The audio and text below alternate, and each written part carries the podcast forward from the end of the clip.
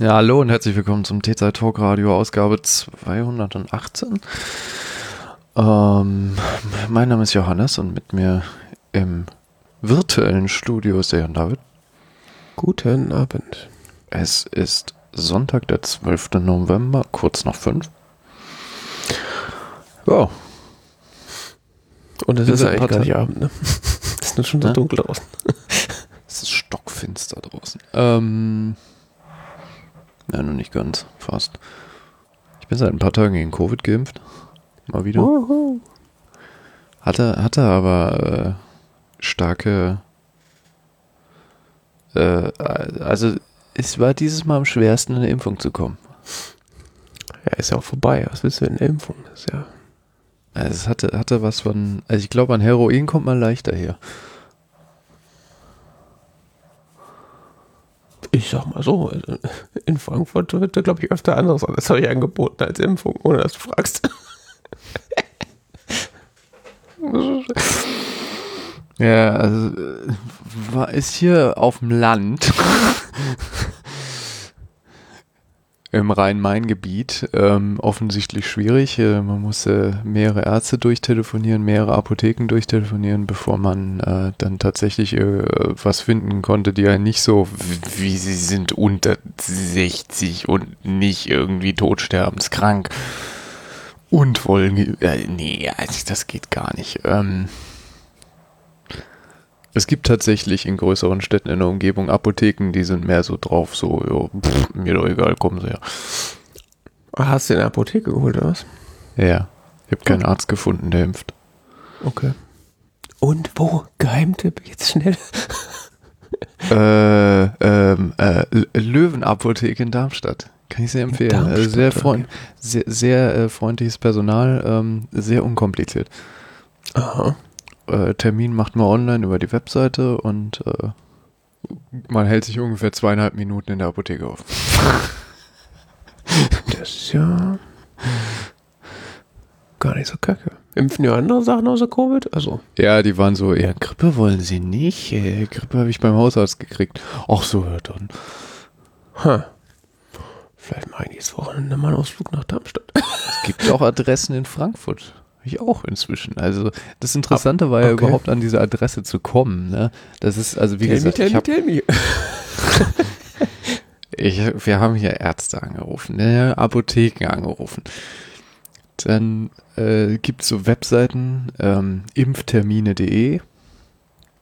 Es gibt den äh, und äh, es gibt den, da kann man offensichtlich äh, Termine irgendwo, also Online-Termin-Ding finden, sonst was, von denen haben wir mehrere angerufen, die so, nee, das ist also hier, äh, aber die STIKO.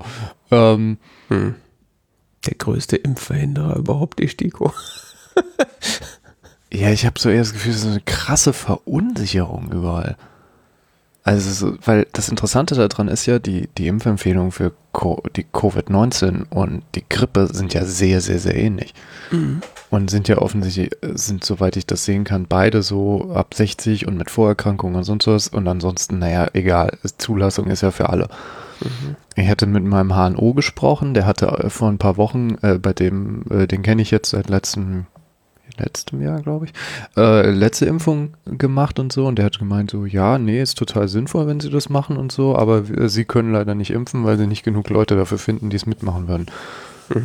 Kriegen sie, also es lohnt sich für sie nicht, das zu organisieren, weil es gibt halt, sie finden halt nicht genug Leute. Von einem Jahr oder so, der gemeint hat, er noch so 60, 80 Leute am Tag geimpft und inzwischen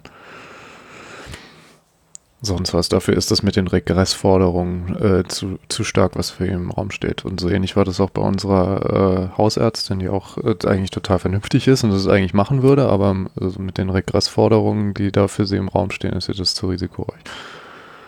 Regressforderung im Sinne von, wer, falls irgendwie hypothetisch was schief geht, dann wäre sie verantwortlich, weil sie nicht nach STIKO-Kommission, äh, nach STIKO gehandelt hat nee, oder was? nee, auch vor, ja, und vor allen Dingen, äh, ja, also äh, Regressforderung erstens so von wegen, du hast jemand vielleicht geimpft, wo du medizinisch nicht absolut perfekte Indikation vorliegt oder sonst was so. Ähm, Regressforderungsrisiko wegen ähm, äh, einer, du hast sechs Termine ausgemacht, von denen sagt einer ab, du hast nur fünf Dosen verimpft. Hast eine weggeworfen. Ja, und dann? Äh, dann steigt dir die Krankenkasse aufs Dach und will das Geld dafür zurück und äh, setzt erstmal deine Praxis unter Beobachtung und Wow. nimmt deine gesamten Finanzen auseinander für das komplette Quartal, weil du hast eine Impfung weggeworfen. Wow, Du hast monatelang Ärger. super. Das bedeutet das für die Arztpraxen und das ist halt echt. Meine Hausarztpraxis ist, ist, ist, ist sehr, ist, ist eigentlich total cool. Es ist, ist eine total winzige Praxis und so. Und aber ich kann auch verstehen, dass die sagen, das, das können sie nicht leisten. Also das Risiko ist ihnen zu hoch, da das rechtliche, äh, rechtliche, äh, rechtlich klingt auch so komisch. Dieses Risiko mit Regressforderungen und sonst was Mhm. allen möglichen. Ähm, ja, aber auf jeden Fall, wie gesagt, die Empfehlungen für die, die STIKO-Empfehlungen für Grippe und Corona sind sehr, sehr ähnlich wohl. Okay.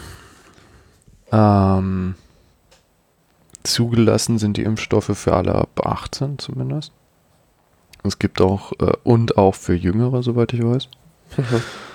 Aber das, weil ich keine Kinder habe, kenne ich mich da jetzt nicht so aus. Ähm, und das ist die Frage, wo kriegt man das Zeug eigentlich her? Also theoretisch dürfte es jeder, also rein so medizinrechtlich dürfte es jeder Arzt verimpfen. Es darf jede Apotheke in Deutschland verimpfen, sofern sie denn diese zusätzliche Qualifikation erworben haben für Impfen. Mhm. Ähm, geht ja seit zwei Jahren jetzt, glaube ich. Und wie gesagt, es gibt einerseits diese Webseite impftermine.de, es gibt noch eine andere, das ist der APO-Guide. Da kannst du auch Apothe kannst du auch äh, Covid-19-Impfung filtern. Mhm.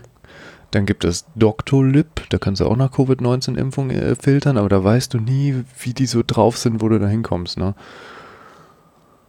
Ja, und vor allen Dingen ist es ja auch, also ich sag mal, wenn du jetzt zu irgendeinem Arzt hingehst, wo du halt eigentlich kein Patient bist im, im engeren Sinne, ist halt auch irgendwie scheiße. Also, wenn halt dein eigener Arzt das theoretisch machen würde. Ja, wobei es auch Ärzte gibt, die sagen, ja, wir nehmen zwar keine Im- Neupatienten auf, aber äh, Impfung ist kein Thema, das, das zählt da nicht. Also Impfung machen wir so nebenher. Ja, wobei, äh, also bei Dr. Lip, das hatte ich auch schon geguckt, da kannst du ja, kannst du zwar nach Covid-19-Impfung suchen, aber wenn du dann in die Praxis kommst, dann wirst du ja, wenn du einen Termin vereinbaren willst, wirst du gefragt, ob du da schon mal warst und was du dann für eine Sorte von Termin da haben willst. Und Mhm. da gibt's als Termin ganz, also habe ich noch nicht gesehen, dass es da als Termin nur Impftermin gibt. Da gibt's Doch, dann halt, gibt's ab und zu.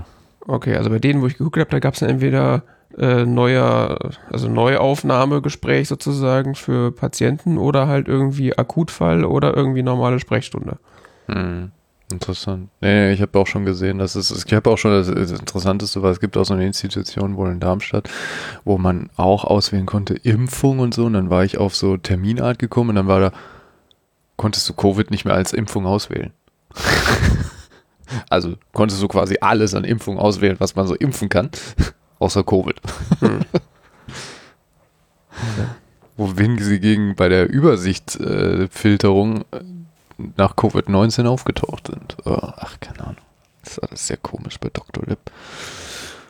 Ich habe dann Twitter bemüht. Also Mastodon habe ich nichts gefunden, sonst was, außer den Hinweis, guck mal bei U12 impfen äh, oder wie die heißen, äh, war auf, auf Twitter und bin dann auf Twitter gegangen. Mhm. Oder X oder wie auch immer der Laden inzwischen heißt. Twix heißt es doch, sagt der Prittlaff. Twix. so ist gut. Xitter oder Ähm, Twix? Exit. ähm, da habe ich einen Account gefunden von einer Frau, die die ganze Zeit nur Arztpraxen postet wo, und in, so, wo man sich impfen lassen kann in Deutschland. Mhm. Die zumindest auf ihrer Webseite zu schreiben, äh, hier wir impfen und sonst was und da hatte irgendwie so, hatte sie irgendwas im Rhein-Main-Gebiet gepostet und da hat jemand als Kommentar drunter geschrieben, ach, warum denn Aufwand hier die, die Apotheke, die Löwenapotheke in Darmstadt ist überhaupt kein Thema. Okay. Da kommst du, hast du keinen Termin gebraucht oder was? Äh, nee, weil es irgendwie, sie hatte so eine Arztpraxis gepostet, die auf ihrer Webseite schreibt, so von wegen, ja, sie können bei uns vorbeikommen und sonst was, aber sie müssen hier 15 Euro selber bezahlen und sonst was und keine Ahnung was und hier, hier seien sie hiermit gewarnt und keine Ahnung, so. blech. Das wäre ja furchtbar. 15 Euro bezahlen.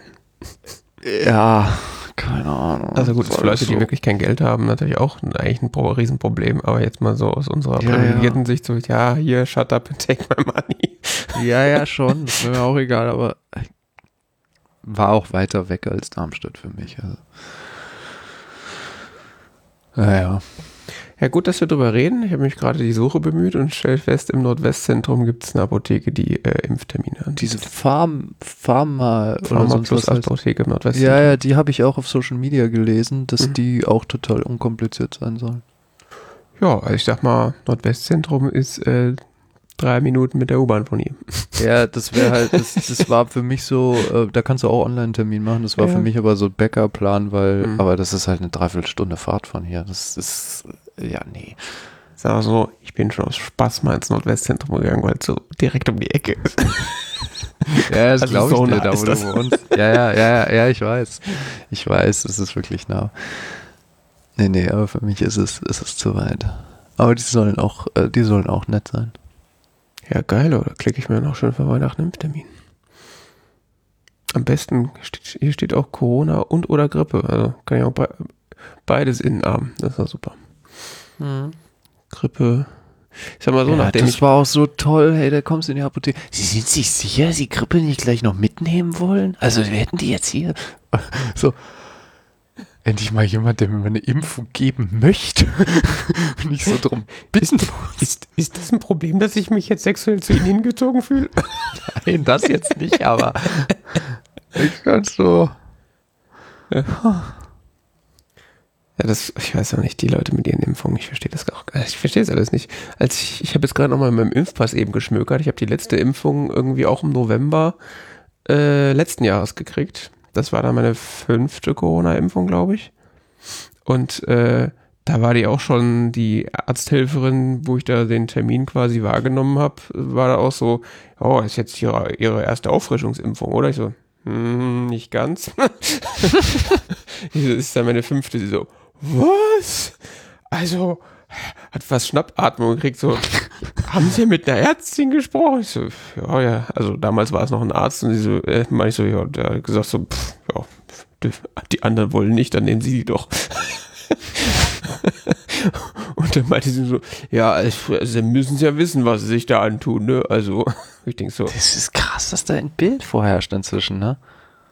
Ja gut, aber das war ja auch vorher schon so. Das ist ja durch die, durch die Corona-Geschichte, das ist ja im Grunde nur noch mal verstärkt oder mehr hervorgetreten. Dieses, nein, wir impfen unsere Kinder nicht, die kriegen Autismus und drei Köpfe. Äh. Dann lieber die natürliche Immunisierung, indem wir ihnen ins Gesicht rotzen. Ich weiß es doch auch nicht. Ich verstehe das alles nicht. Ja, man kann die äh, Krankheit haben, die ist halt sauer anstrengend und hat halt eh diverse Nebenwirkungen. Oder man nimmt die Impfung und hat halt ganz, ganz vielleicht ganz bisschen Nebenwirkungen, wenn überhaupt. Ich, ja, vor allen Dingen, auch krank mal, glaube ich, ist besser. Ich, ich, hatte mal vor einigen Jahren eine schwere Infektion und also jetzt nicht Corona, aber Grippe und seitdem. Ich bin ja aus dem das Urlaub. Das kann mein Risiko dafür reduzieren. Her mit dem Zeug. Her, sofort.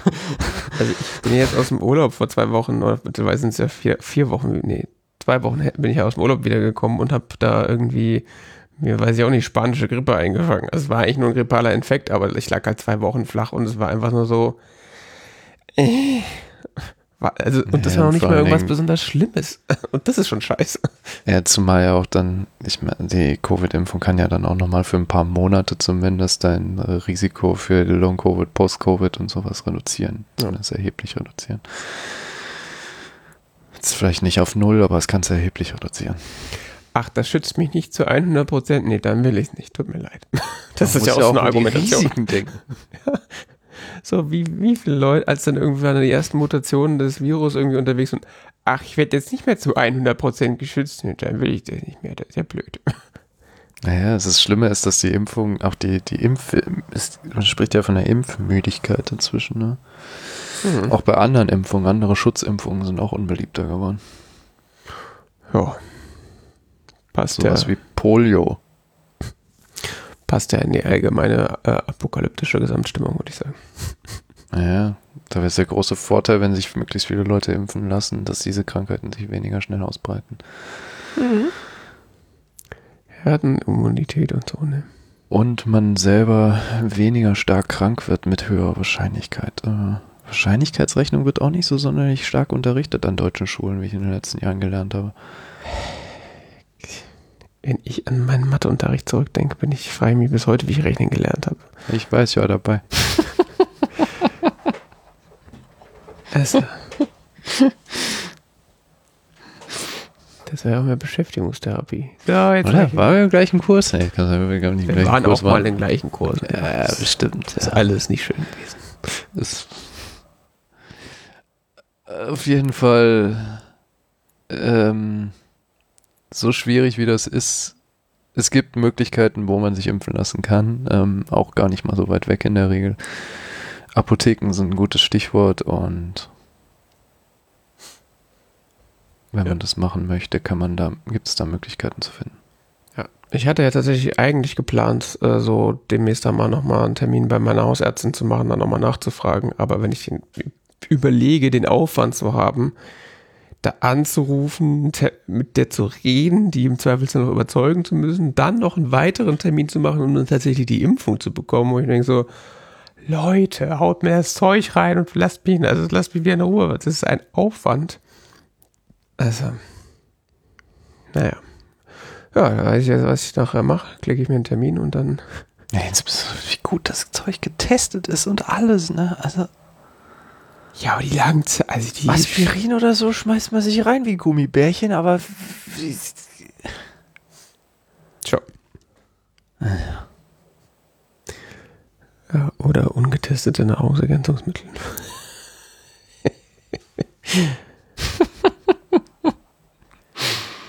ja, ja.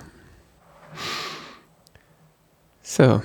Dann, so, jetzt sind wir weit abgewichen von unserem Standard-Intro-Thema. Äh, ja. also eins von meinen Standard-Intro-Themen ist ja Klima, das andere ist Mobilität. Ähm, Fusion. hängen auch irgendwie zusammen. Es gibt, ich habe beim, beim deutschen, äh, beim ADFC, beim Allgemeinen Deutschen Fahrradclub, äh, was äh, Interessantes gelesen vor ein paar Tagen. Und zwar eine Studie äh, wurde von der Fernuni Hagen gemacht, dazu, dass Radfahren den sozialen Zusammenhalt stärkt. Das liegt daran, dass Menschen offensichtlich eine stärkere Gemeinwohlorientierung entwickeln, wenn sie andere Mobilitätsformen denn Fahrradfahren wählen. Äh, Entschuldigung, umgekehrt. Wenn sie andere Mobilitätsformen denn äh, Autofahren wählen. Ja. Gilt dann also auch für ÖPNV oder nur für Fahrrad? Ja, es ist zu Fuß durch, es geht vor allen Dingen erstmal um deine, um deine unmittelbare Nachbarschaft, wie du dich quasi zu der verhältst, wie gut, wie stark deine Orientierung am Common Good ist. Mhm. Und die wird stärker dadurch, dass du dich eben in, in Mobilitätsformen durch deine nähere Umgebung bewegst, die dich halt stärker an dieser Umgebung partizipieren lassen. Okay. Das wiederum stärkt den insgesamt den sozialen Zusammenhalt und ist ein weiterer Grund, die Verkehrswende positiv zu betrachten, denn es könnte tatsächlich den sozialen Zusammenhalt in der Gesellschaft positiv beeinflussen. Hm. Und ich muss es auch ganz persönlich äh, äh, äh, sagen, dass ich es bestätigen kann, dass ich mich meiner Nachbarschaft stärker verbunden fühle, wenn ich mich nicht mit dem Auto durch die Gegend bewege. Okay. Also zum Beispiel vor ein paar Wochen aufgefallen, dass hier das Straßenschild kaum noch lesbar ist, als ich hier zu Fuß unterwegs war. Mhm. Und die Stadt gemeldet, die haben das inzwischen ausgetauscht und so und hast so richtig so, merkst du, wie du irgendwie viel mehr Aufmerksamkeit für deine Umgebung hast, wenn du äh, dich da durch die Gegend bewegst. Anderes Thema zum Beispiel, ähm, ich habe hier schon ein paar Mal empfohlen, den YouTube-Kanal Not Just Bikes.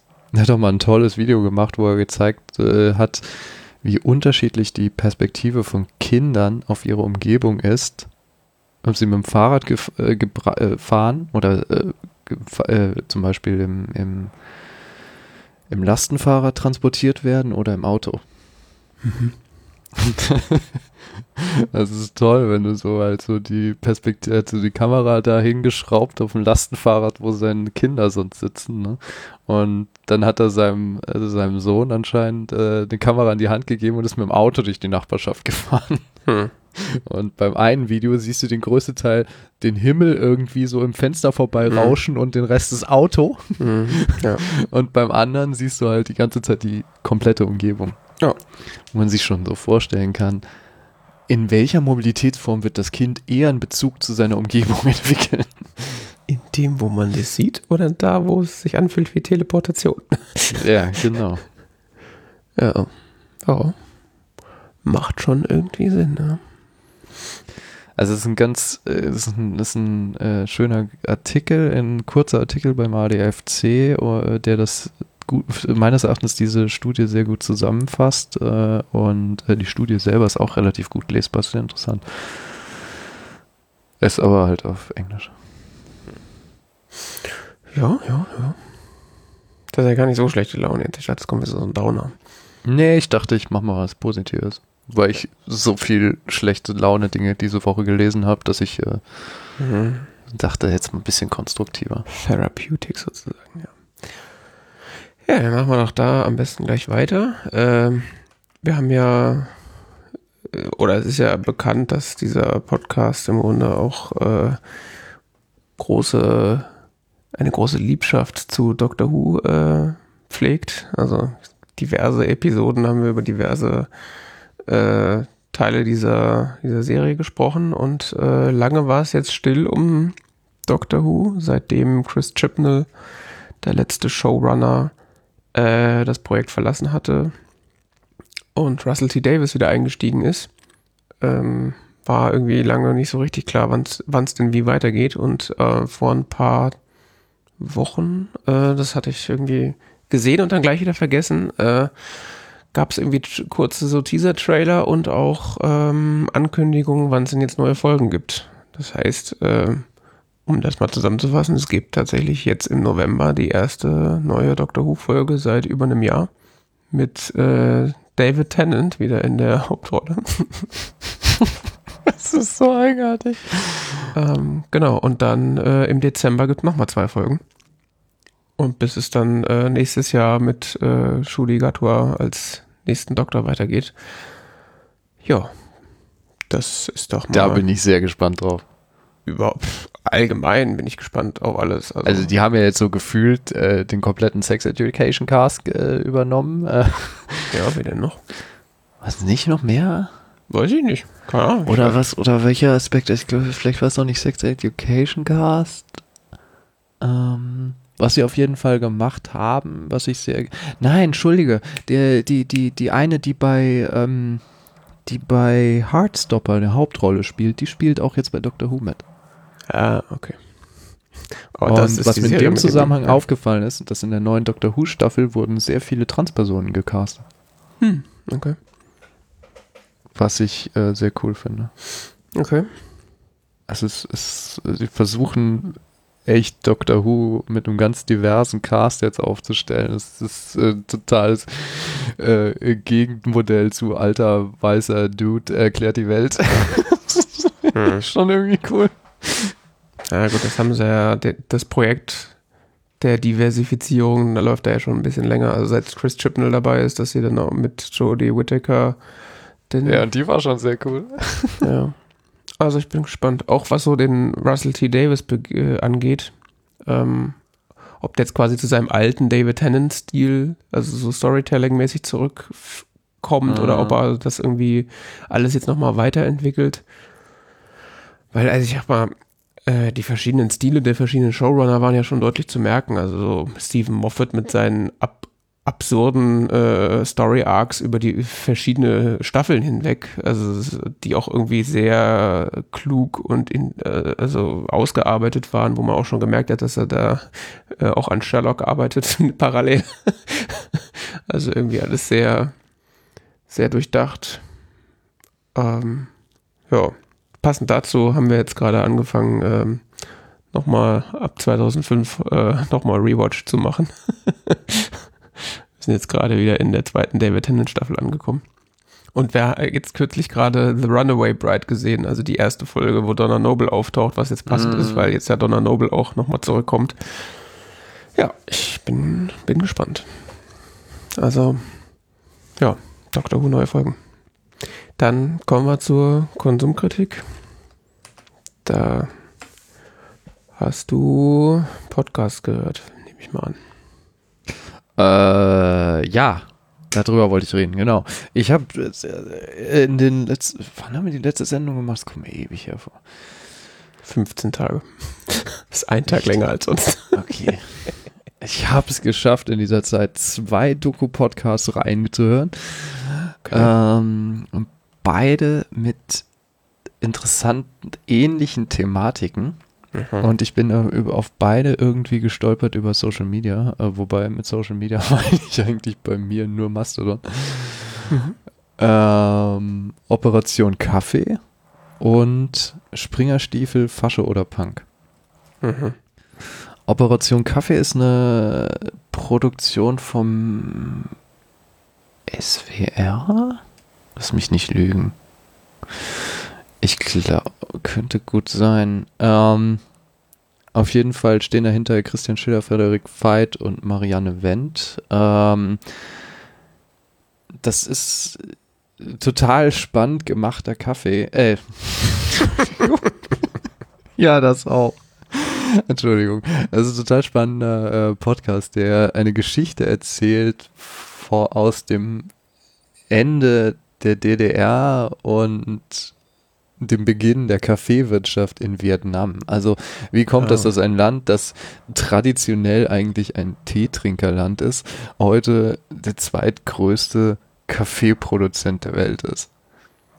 Die Story habe ich doch schon mal gehört, wo habe ich das äh, schon mal gesehen? Ich habe irgendwann schon mal, ich glaube, das war ein YouTube-Video, da wurde das erklärt. Und erschreckend großen Teil an dieser Geschichte hat die DDR, mhm. die ähm, Ende der 70er in das Problem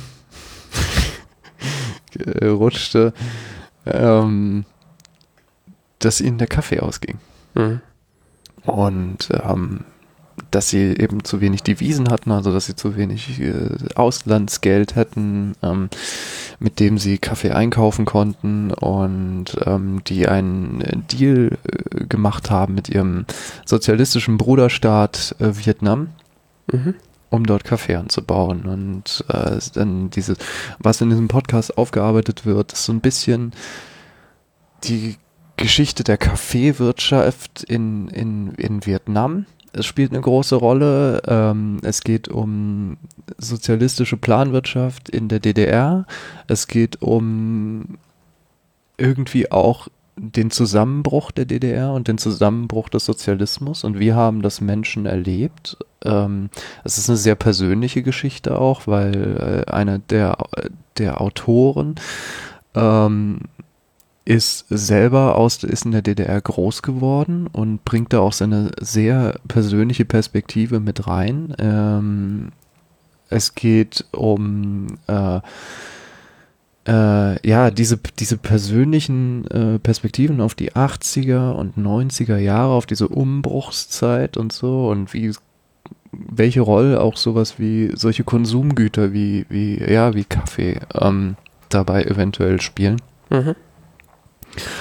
Und ähm, was ich auch sehr interessant fand, äh, was mich dann auch letzten Endes zu diesem zweiten Podcast gebracht hat, ist diese Perspektive auf, wie nehmen Menschen aus Ost und West die 80er, 90er Jahre so unterschiedlich wahr in ihrem mhm. Rückblick. Und unsere Perspektiven, also das ist das, was mich als Historiker fasziniert, auf die 80er, 90er sind sehr stark geprägt von diesem westlichen ähm, Blick da drauf im Sinne von, der Westen hat halt irgendwie gewonnen mhm.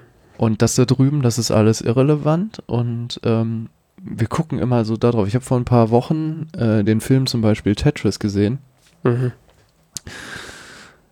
Der ja auch in den 80er Jahren in der Sowjetunion spielt und so und teilweise halt auch so Konflikte gibt, so zwischen diesem Typen, der aus diesem Amerikaner, der in Japan lebt, der in die Sowjetunion kommt und da erstmal damit konfrontiert wird, Alter, du verstehst nicht, wie wir hier leben. Mhm. Und irgendwie hat mich das beschäftigt, sodass ich dann diesen Podcast auch irgendwie interessant fand, Operation Kaffee. Mhm. Das ist total äh, toll gemacht, das ist total spannende Geschichte und wenn man irgendwie was mit Kaffee anfangen kann, dann ist es noch interessanter. Ich weiß nicht, ob ich in meinem Leben schon mal bewusst vietnamesischen Kaffee getrunken habe, aber es ist in der Tat, wie ich jetzt seit diesem Podcast weiß, nicht unwahrscheinlich. Mhm, mhm, ja, okay. Ja. Ist gerade wieder eingefallen, woher ich die Geschichte schon kannte. Äh, einer meiner Lieblings-Food-YouTuber, äh, My Name is Andong, das ist ein Berliner Food-YouTuber, der äh, so Rezepte äh, äh, erklärt, aber halt auch so teilweise so einen historischen Abriss von bestimmten Gerichten ähm, gibt und dann so versucht herauszufinden, wie was entstanden ist. Und der hatte auch eine Folge zu äh, vietnamesischem Kaffee im Sinne von, dass Getränk, also die haben ja auch eine spezielle Art und Weise, wie sie das ähm, Getränk aufbrühen und zubereiten. Äh, meistens irgendwie mit fettiger Milch und so. Ähm, und auf Basis dessen hat er auch die Geschichte erzählt äh, oder versucht, so das so nachzuzeichnen, äh, wie der Kaffee überhaupt, äh, die Kaffeewirtschaft in Vietnam überhaupt entstanden ist. Mhm. Habe ich nochmal verlinkt. Ist auch äh, ganz witzig. Ja, wenn wesentlicher Aspekt auch in diesem Podcast ist auch so persönliche Lebenserfahrung in dieser Umbruchszeit, auch so Ende der 80er, Anfang der 90er. Ähm, in diese Richtung äh, geht dann äh, der zweite Podcast-Reihe, die ich gehört habe, ähm, nämlich Springerstiefel, Fascho oder Punk. Kennst du das? Nee. Das ist schon, schon jetzt ein paar Monate alt glaube ich. Bin mir nicht sehr sicher. Ab 3. Oktober, okay, Entschuldigung, so alt ist es noch gar nicht, es ist ein paar Wochen alt. Ähm, das ist eine Produktion von MDR und ACB Stories. Mhm. ACB Stories kannte ich bis dahin gar nicht. Äh, die zwei Macher dahinter sind äh, Don Pablo Mulemba und Hendrik Bolz. Beide irgendwie aus der DDR. Ähm, ich sage jetzt irgendwie, weil Don Pablo Mulemba ist, äh, seine Eltern kommen aus der DDR. Mhm. Ähm, äh, Hendrik Bolz ist tatsächlich noch in der DDR geboren. Ähm, die zwei machen was ich also es, es hat es war äh, sehr berührend. Äh, sie beschäftigen sich mit den 90er Jahren in Ostdeutschland. Mhm. Und äh, es geht letzten Endes um so Fragen wie, warum war es damals für Jugendliche cool, Neonazi zu sein? Äh, warum und wie konnte rechte Gewalt äh, ganz normaler Teil des Alltags sein? Äh, und welche Folgen hatte das eigentlich für die Menschen, die davon direkt betroffen waren? Mhm. Ähm, das ist sehr spannend, weil sie zwar in der ersten Folge mit einem Ex-Neonazi reden, mhm. aber das ist schon das Maximum, was sie einnehmen an Perspektive der Täter. Die restlichen vier Folgen sind aus anderen Perspektiven. Nämlich ähm, in der zweiten Folge unterhalten sie sich mit einer, die ja, so mehr oder minder in der Antifa aktiv war, die sich der Punkbewegung zugeordnet hat. Äh, dritte und vierte Folge ähm, reden sie mit äh, Don Pablo Mulembas Eltern. Mhm. Ähm, der Vater von Don Pablo Mulemba ist aus, äh, oh, lass mich lügen, ich weiß es nicht mehr welches, äh, ich, aus Angola. Mhm. Und äh, schwarz und kam als Vertragsarbeiter in die DDR. Hat sich dort äh, in, in, in eine Kollegin äh, verliebt äh, im, in dem Werk, wo er gearbeitet hat. Ähm, die beiden haben, sind, ein, sind ein Paar geworden. Sie haben äh, noch ein Kind in der DDR bekommen und dann in den 90er Jahren noch eins und waren halt auch dieser rechten Gewalt ausgesetzt als junge Familie. Mhm. Und ähm, bis hin dazu, dass die Eltern schließlich in den 90er, ja, in den frühen 2000ern, glaube ich, Deutschland verlassen haben oder so. Ähm, auf jeden Fall, deren Geschichte wird da auch erzählt, wie sie sich kennengelernt haben, sonst was und so und wie, welche Gewalterfahrungen sie ge gehabt haben, wie zum Beispiel, dass der Vater ähm, von Don Pablo Mulemba hat äh, mehr oder minder die äh, Ermordung von Amadeo Antonio, die man ja von dieser Amadeo Antonio Stiftung kennt. Mhm. Ähm, der, das war ein Bekannter von ihm. Und der hat es äh, wahrscheinlich sogar als Augenzeuge mitbekommen. Ähm, ja, es ist teilweise hart, äh, teilweise auch sehr äh, total liebevoll gemacht und total schön und es, es, ist, es ist interessant, wie sie diese verschiedenen Perspektiven, die Menschen in den 90er Jahren auf ihr Leben in, in Ostdeutschland hatten, ähm, da versuchen zu rekonstruieren und ähm, dieses Zeitgefühl auch rekonstruieren. Mhm. Ähm, ein, sehr gut gemachter Podcast. Oh. Nicht ganz einfach in Teilen, weil wirklich auch Gewalt beschrieben wird. Hm. Sehr ähm, direkt. Ähm, worauf sie auch immer hinweisen vorher noch, wenn das passiert. Aber äh, sehr erhellend, fand ich. Also mhm. es war wirklich interessant und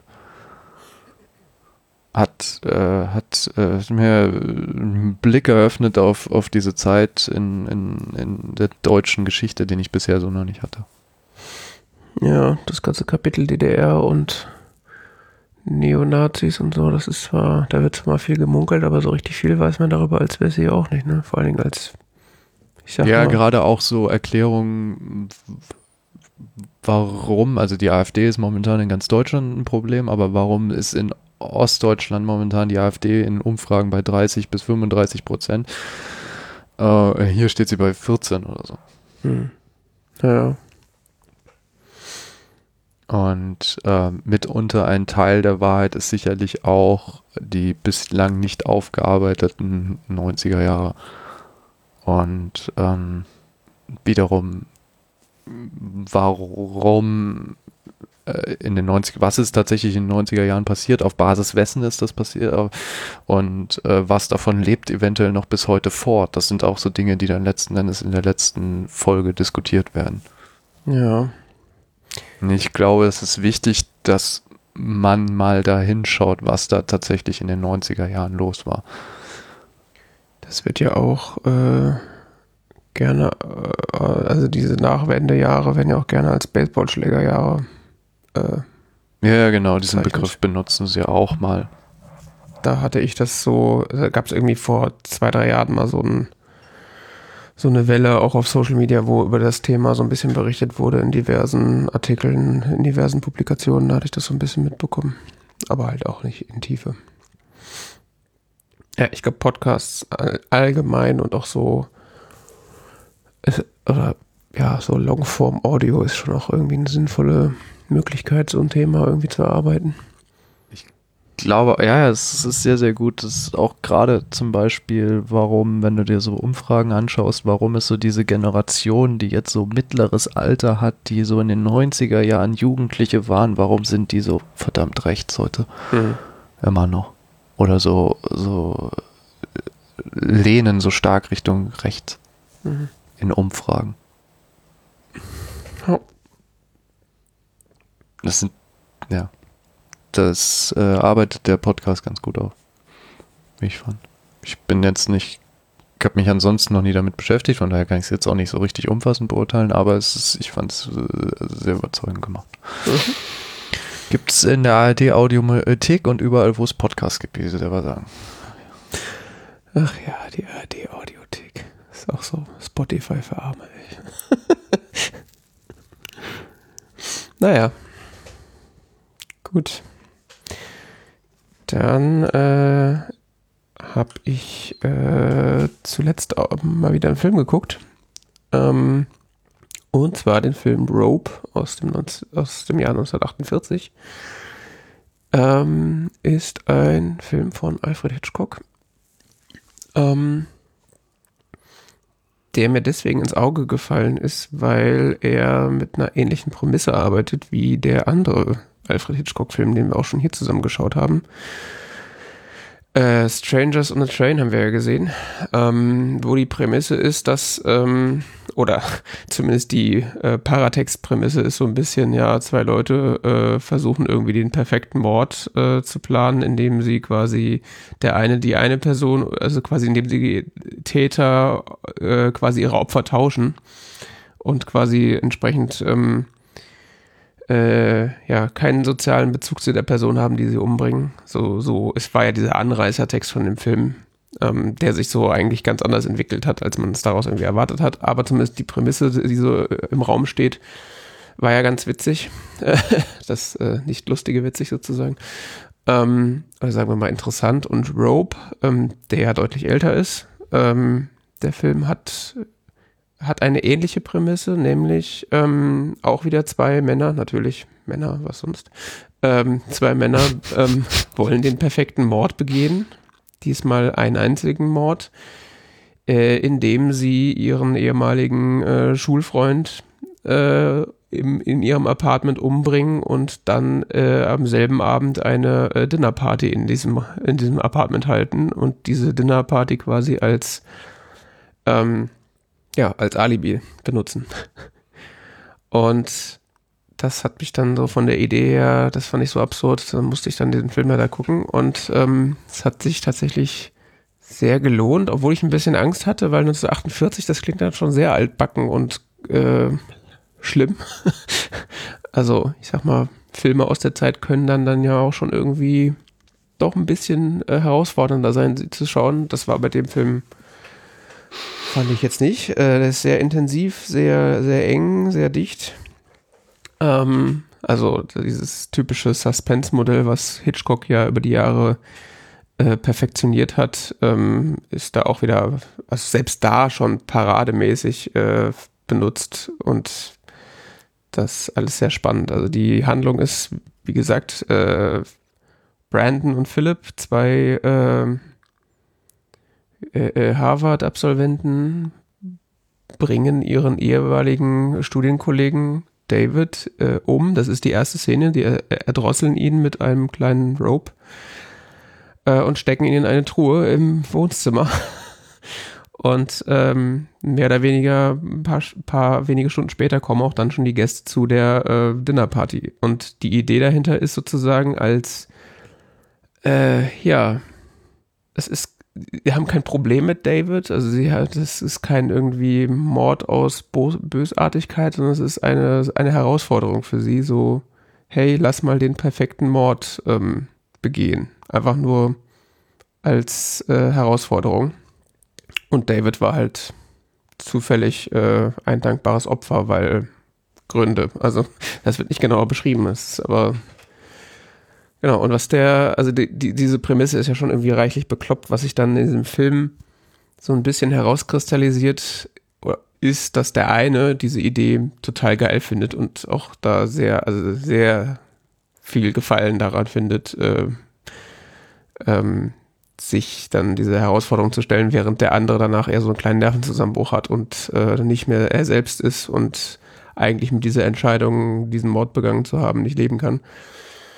Ähm, das ist so dieses eine Spannungsfeld, was dann während des Films die ganze Zeit läuft, dass der eine eigentlich viel zu selbstsicher auch die ganze Zeit irgendwelche Mordsanspielungen macht, äh, äh, auf diese Dinnerparty und sich eigentlich verdächtig macht, während der andere sich die ganze Zeit einpisst.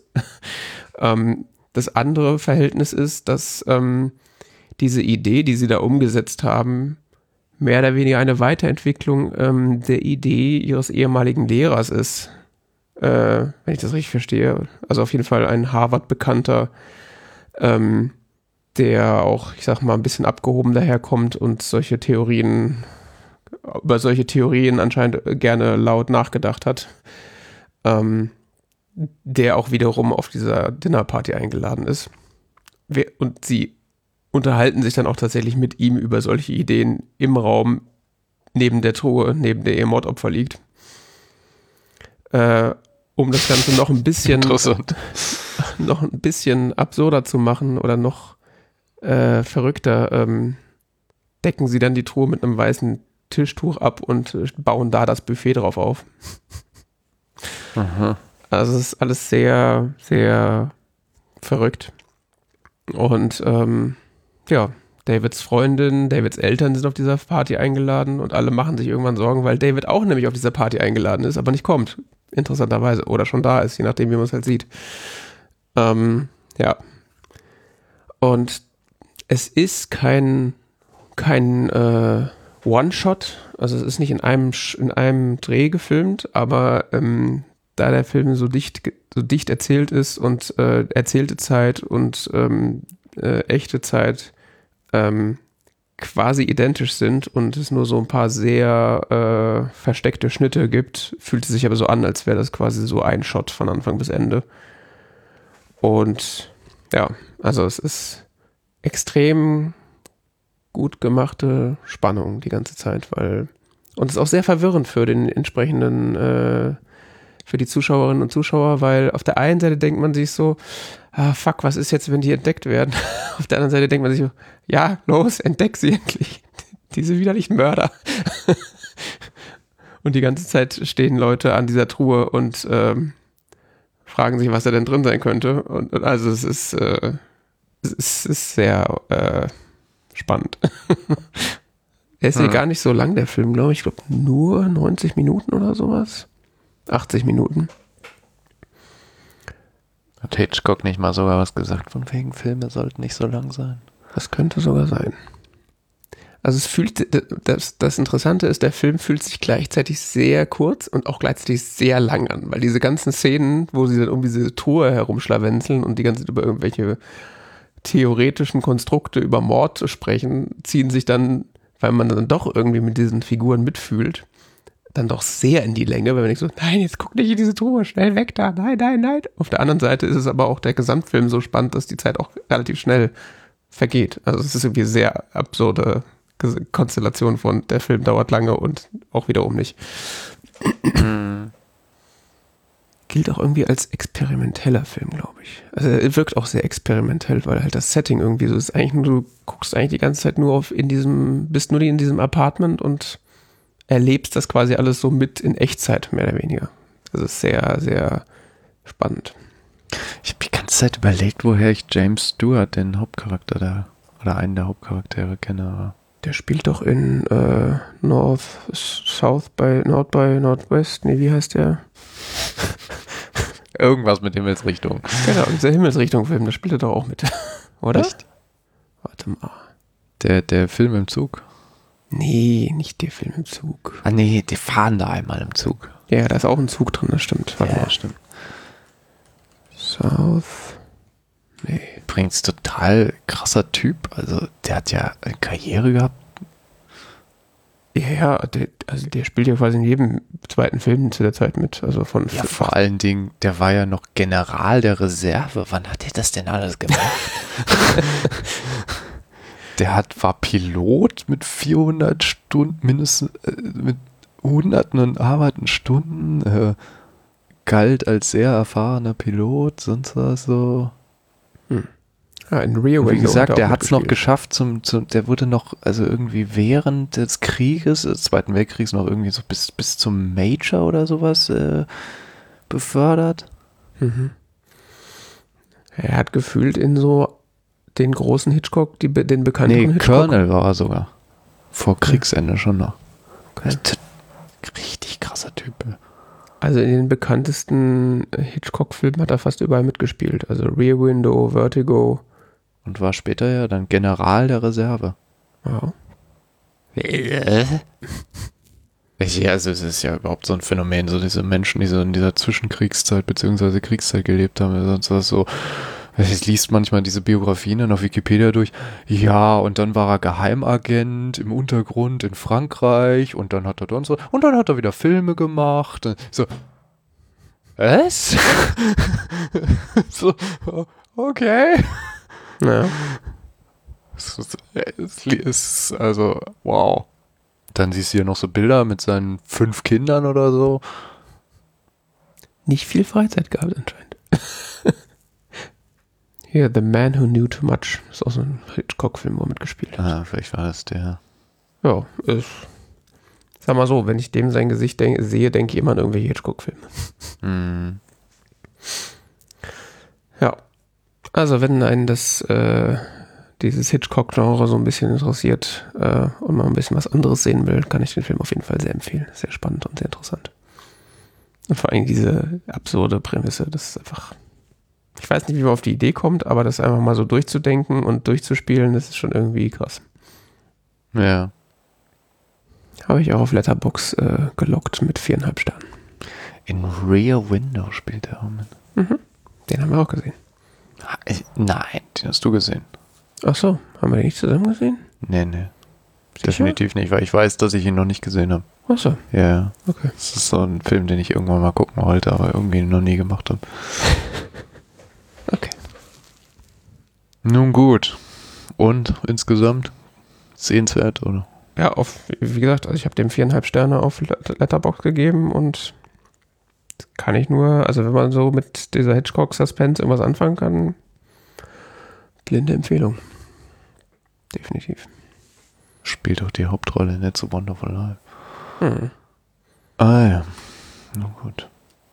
Ja, dann haben wir noch was gedaddelt. Ja, ich, äh, ich. Was hatte ich da? Ja, Starfield hätte ich gespielt, das habe ich ja schon drüber geredet. Äh, Danach habe ich Fallout 4 gespielt. Mhm.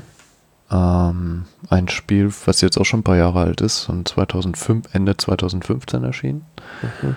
Ist äh, der nächste Teil der Fallout-Reihe, den ich noch nicht kannte. Davor Fallout 3, Fallout New Vegas, habe ich hier schon drüber gesprochen. Das ist damit der fünfte Teil der Fallout-Serie. Fallout 4 ist der fünfte Teil der Fallout.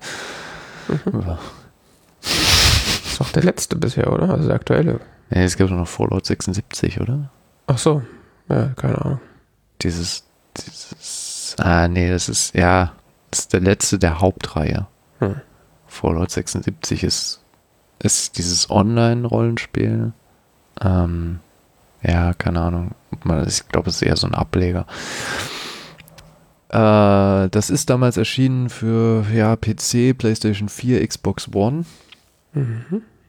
Ähm, ich spiele das jetzt auf der Xbox äh, Series. Ach, die S. Ja, ja, ich wollte gerade sagen, es ist hier, ich wollte, hatte X gesagt, aber es ist ja die S. Ja, die Oder? wird ja immer nur Xbox Series genannt. Ja, ja, Xbox Series S. Das ist die kleine. Äh, läuft technisch ganz gut. Also sieht gut, sieht gut aus, ähm, finde ich. Für ein Spiel von 2015 ist schon okay. Also ich meine, es ist bei Fallout immer ein bisschen schwierig zu sagen, weil da ist sowieso alles kaputt und grau. Von daher. ähm, ich weiß nicht, ich finde, der Grafikqualität spielt da jetzt nicht so eine Riesenrolle.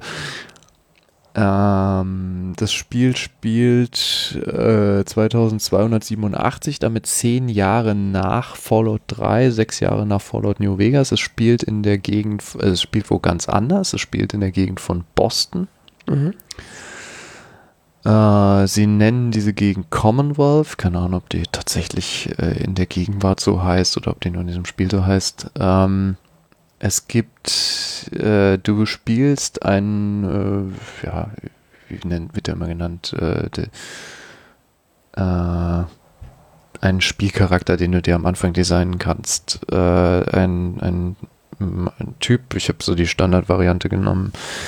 Ähm, bei mir ist das ein, ein, ein Typ, der dann der, der, es, es fängt quasi vor dem Atomkrieg an, Mhm. 2077, und äh, dann passieren Dinge und äh, du wachst halt 2087 in dieser äh, Welt auf und begibst dich quasi auf die große Hauptmission, die in diesem Spiel doch relativ komplex ist Mhm.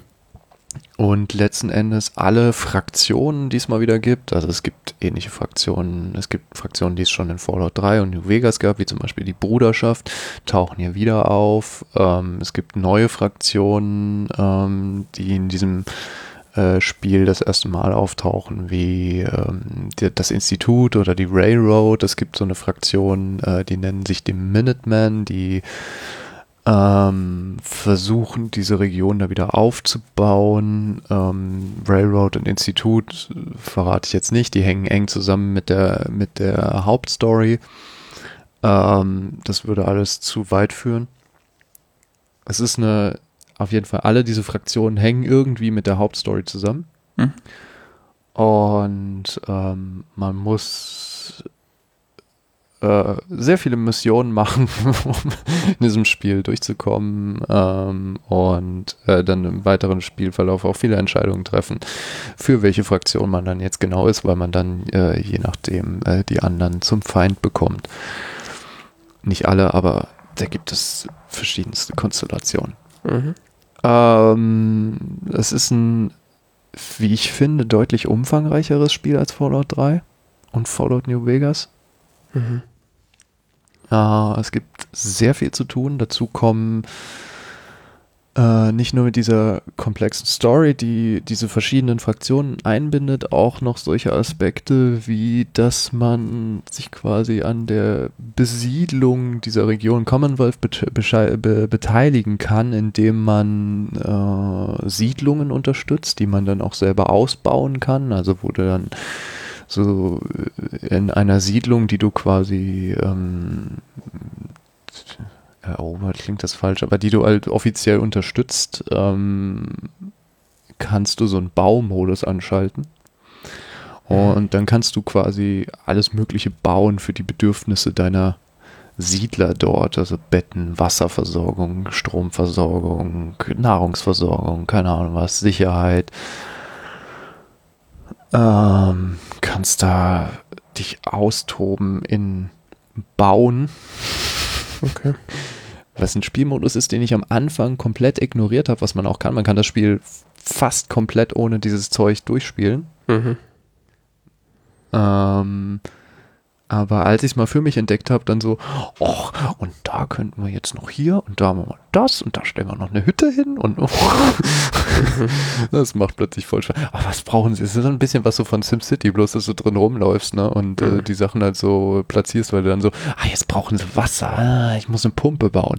Dann fangen so Aspekte an, so von wegen, was brauche ich für eine Pumpe? Ah, scheiße, ich brauche Beton, ich habe keinen Beton mehr. Plötzlich Ressourcen kannst du entweder, ähm, findest du entweder an diesen Bauplätzen, an denen du halt deine Siedlung baust, oder du musst sie irgendwo in dieser Welt einsammeln oder einkaufen. Mhm. Und du kannst halt wirklich ähm, allen möglichen Krempel irgendwo sammeln und dann in Ressourcen verwandeln, die du dann wiederum äh, für deine Bauoperationen brauchst. Mhm. Äh, das gesagt, es gibt auch, äh, dass man Ressourcen sammelt, um sie dann zum Beispiel an so einer Chemiestation zu benutzen, um sich selber äh, Heilmittel zu produzieren. Das ist so ähnlich wie halt letzten Endes die Alchemie in den Elder Scrolls Spielen. Ähm, es gibt Waffenmodifikationen, weil es ist letzten Endes ein Shooter mit Rollenspiel. Ähm, wo man Waffen sehr gewaltig aufwerten kann. Man kann Rüstungen aufwerten, man findet aber auch allerlei so Zeugs überall. Und äh, das Spiel erlaubt damit eine große, große Vielfalt an Spielweisen meines Erachtens. Äh, so wie immer, man kann so shootermäßig einfach durchrennen und alles niedermähen. Man kann das schleichend spielen. Man kann in gewissem Maße sich auch manchmal durch Situationen durchquatschen, aber nicht so häufig. Äh, ist vielleicht auch das, was man ein bisschen an dem Spiel kritisieren könnte, dass die Stories im Fallout 3 und New Vegas waren noch ein bisschen absurder, noch ein bisschen, die hatten noch so ein bisschen mehr so diese Strangeness, die, die hast du Mhm. jetzt bei Fallout 4 nicht so sehr, sondern da geht es sehr häufig einfach nur darum, sich so durchzuballern. Mhm. Okay. Und die Stories sind dann, ich sage mal, die Hauptstory ist sehr verzwickt mit den verschiedenen Fraktionen und sonst was, aber am Ende ist es nicht so, diese Absurditäten hast du nicht so, Mhm. die sie im Dreier New- und New Vegas noch stärker rausge rausgestellt hatten.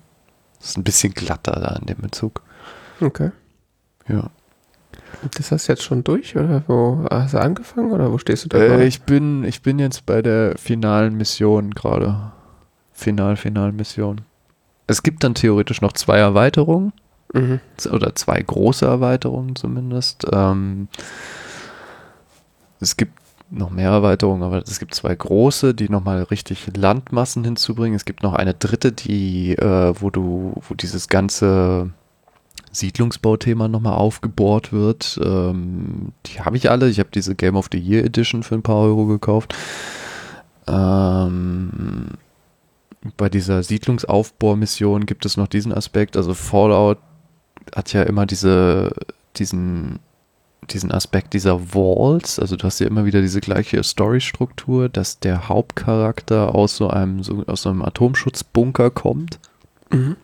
Und in dieser einen, in dieser einen Erweiterung ähm, kannst du quasi selber deinen eigenen Bunker bauen. Mhm. Okay.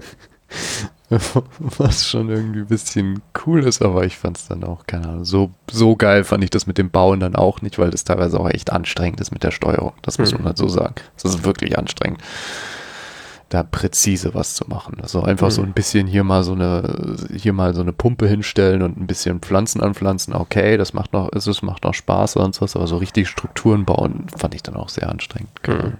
Vielleicht ist es auf dem PC angenehmer, ich weiß es nicht genau. Ich, soweit ich weiß, aber nicht. Wie auch immer, manche Leute finden das total toll, will ich auch gar nicht schlecht reden. Ähm, ist ein Aspekt, den man da verfolgen kann. Es gibt noch zwei Erweiterungen, die so richtig Landmassen hinzufügen, die könnte ich dann auch noch spielen. Mhm, Ja, mal gucken. Okay. Ja. Wie gesagt, umfangreich, aber nicht mehr ganz so skurril. Okay. Klingt irgendwie so, als hätten dir die anderen mehr Spaß gemacht. Weiß ich nicht. Würde ich gar nicht mal so sagen. Okay. Ich finde das genauso gut wie die anderen. Hm. Okay. Die Story ist vielleicht nicht ganz so gut. Hängen die eigentlich irgendwie. Aber es hat jetzt auch echt Zeit gefressen. Also so, so, Ja. es hat mich jetzt nicht gelangweilt. Ich habe da jetzt Mhm. echt viel Zeit mit verbracht, durch diese Welt äh, zu laufen. Und ein Aspekt, den ich letzte Woche erwähnt hatte, so bei Starfield, dass man keinen Bezug zu dieser Umwelt entwickelt, weil die einfach viel zu fucking groß ist. Mhm. Ist mir jetzt die Tage wieder bei Fallout 4 aufgefallen, ist da nicht so. Ich kann mich inzwischen in dieser Welt ziemlich gut orientieren und so. Das ist zwar alles kaputt und Ödland und sonst was, aber ich kann mich da drin sogar in, bei Fallout 4 besser orientieren als bei Fallout 3. Also ich habe so ein Gefühl für, ah, da muss ich dahin, ah, das ist da, das ist die Ecke, ja, ja, die kenne ich schon, weißt du, Mhm. so, du, weil auch irgendwie es hat alles so eine gewisse Individualität, wo du da unterwegs bist.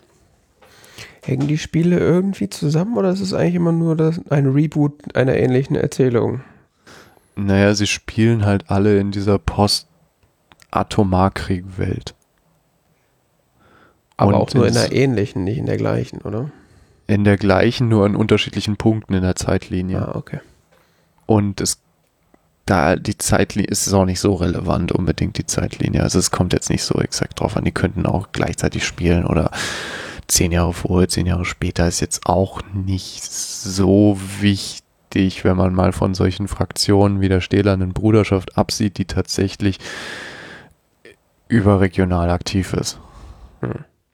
Aber ich sag mal, wenn man jetzt irgendwie mit einem der Spiele anfängt, ist egal mit welchem, da gibt es keine irgendwie Nee. Continuity, die man dann nicht kennt oder die dann. Es gibt eine gewisse Continuity, glaube ich, zwischen 3 und New Vegas. Oder? Ich kann mich gar nicht mehr erinnern. Kann mich auch irren. dann scheint es ja nicht so wichtig gewesen zu sein. Ja, nee. Okay. Ja, aber das frage ich mich halt immer bei so gro also das wir jetzt schon als große Spielerreihe bezeichnen. Nee, nee, du kannst vier spielen und danach kannst du drei spielen. Das macht keinen Unterschied. Das, die stehen nicht in Zusammenhang. Die stehen nur insofern in Zusammenhang, dass es, wie gesagt, in dieser gleichen Welt spielt, in der es halt 2077 diesen atomaren Konflikt gab und du erfährst halt in diesen Spielen, indem du halt immer in, in, an irgendwelchen Terminals zum Beispiel, also Ter Computern vorbeikommst, wo du dann alte E-Mails lesen kannst oder indem du irgendwelche alten äh, Notizen oder sonstigen Dinge erfährst, Ja. ähm, äh, erfährst du halt immer irgendwas so über diese Welt vor diesem Krieg und Mhm. was zu diesem Krieg geführt hat. Das ist in Fallout 3 noch stärker. Mhm.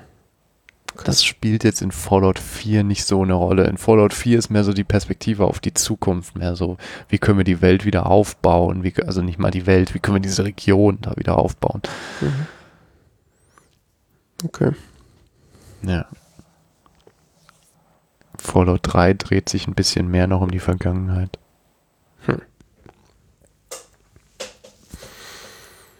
Okay, okay, okay. Liegt war vielleicht auch daran, dass bei Fallout 4, äh, nee, das spielt ja 10 Jahre auseinander. Ja, vergiss was ich. Gut. Dann äh, habe ich auch noch ein bisschen was gespielt. Und zwar habe ich äh, Jedi Survivor weitergespielt. Ähm, ich weiß gar nicht, ich hätte da schon mal drüber geredet und irgendwie so, wo ich gerade damit angefangen hatte und so ein paar Parallelen gezogen zum Vorgängerspiel. Ähm, dass die gleichen Fehler aus dem, alten, aus dem Vorgängerspiel auch einfach blind mit übernommen wurden. Ähm, ich bin jetzt ein gutes Stück weiter. Ich glaube, ich bin kurz vor Ende der Hauptstory. Ähm, das ist ja immer nicht so ganz klar, ähm, wann es dann wirklich aufhört. Ähm, aber ich sag mal so, das Setup, ich habe jetzt gerade irgendwie den Hauptboss irgendwie zweimal schon besiegt. Ich gehe mal davon aus, ich muss ihn noch ein drittes Mal besiegen. Und ich bin gerade in so einem Bunker angekommen, wo man irgendwie mit äh, Droiden, St Sturmtruppen und äh, sonstigem zugeschissen wird. das klingt, fühlt sich so an wie der fin das finale Schlacht vor dem finalen Bosskampf oder so. Ja. Ähm, ja. Ja, ich, ich, Ding ist jetzt gerade, ich ähm, überlege, ob ich da jetzt aufhöre, weil es macht irgendwie nur so Mittelspaß aktuell. ähm, also es ist nach wie vor, es ist ein Star Wars Spiel, es hat gute Ansätze, es hat halt die Fehler, die der Vorgänger hatte, der, über die man dann irgendwie so hinweggeblickt hat, haben sie halt irgendwie nicht verbessert. Also Steuerung, Schwierigkeitsgrad ist irgendwie komisch. Also ich habe den hatte dann irgendwie, also im Kampf mit so normalen Gegnern, so Sturmtruppen, Druiden und so, je nachdem gibt es ja auch stärkere Varianten davon. Das ist alles immer easy peasy, fast egal auf welcher Schwierigkeitsstufe. Und die Bosskämpfe sind dann immer so, ja, wir sind einmal getroffen, ist tot. also das ist irgendwie nicht gut ausbalanciert. Das heißt, äh, ich bin jetzt dann wieder zurück zur normalen Schwierigkeitsgrad und aber auch dann sind die Bosskämpfe immer noch viel zu schwierig. Ich habe mal den, wie, wie hieß dieses Jedi? Fallen Order. Der Vorgänger. Mhm. Wie, also? Fallen Order. War das Fallen Order? Okay, als ich noch dieses Xbox-Abo hatte, ja. was sich nicht lohnt meines Erachtens, weil man die Spiele viel zu günstig auf Plattformen kriegt. Mhm. Ähm, je nachdem, wie viel man spielt. Wenn man jetzt natürlich jede Woche ein neues Spiel spielt, okay, ja, wegen mir. aber ja, aber wenn man so einmal im Monat ein neues Spiel anfängt, dann kann man sich auch einfach für einen Zehner das Spiel kaufen. Äh, teilweise. Also, je nachdem, was für aktuelle Titel du jetzt ja.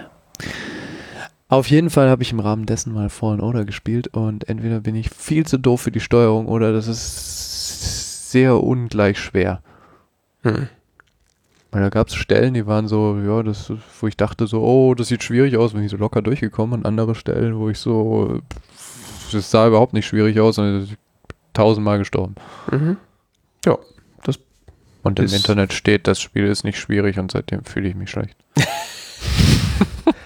ja, gut, also äh, das steht halt in so ein bisschen in so einer Soulsborne-Tradition. Das heißt, es hat auch irgendwie so äh, will auch irgendwie manchmal an so Stellen schwierig sein, aber ja, es ist an sich, würde ich sagen, im Durchschnitt kein schwieriges Spiel, wenn man so Action Spiele irgendwie, wenn man da Erfahrungen mit hat. Mhm.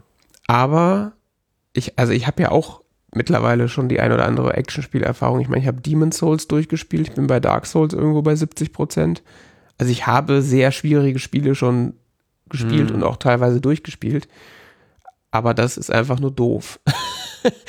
also das ist nicht die, nicht die Variante von schwierig im Sinne von, von man ist zu schlecht, sondern es ist, ja. ist die Variante von äh, ja, hast halt Glück gehabt, wenn du jetzt durchgeschafft hast oder auch nicht.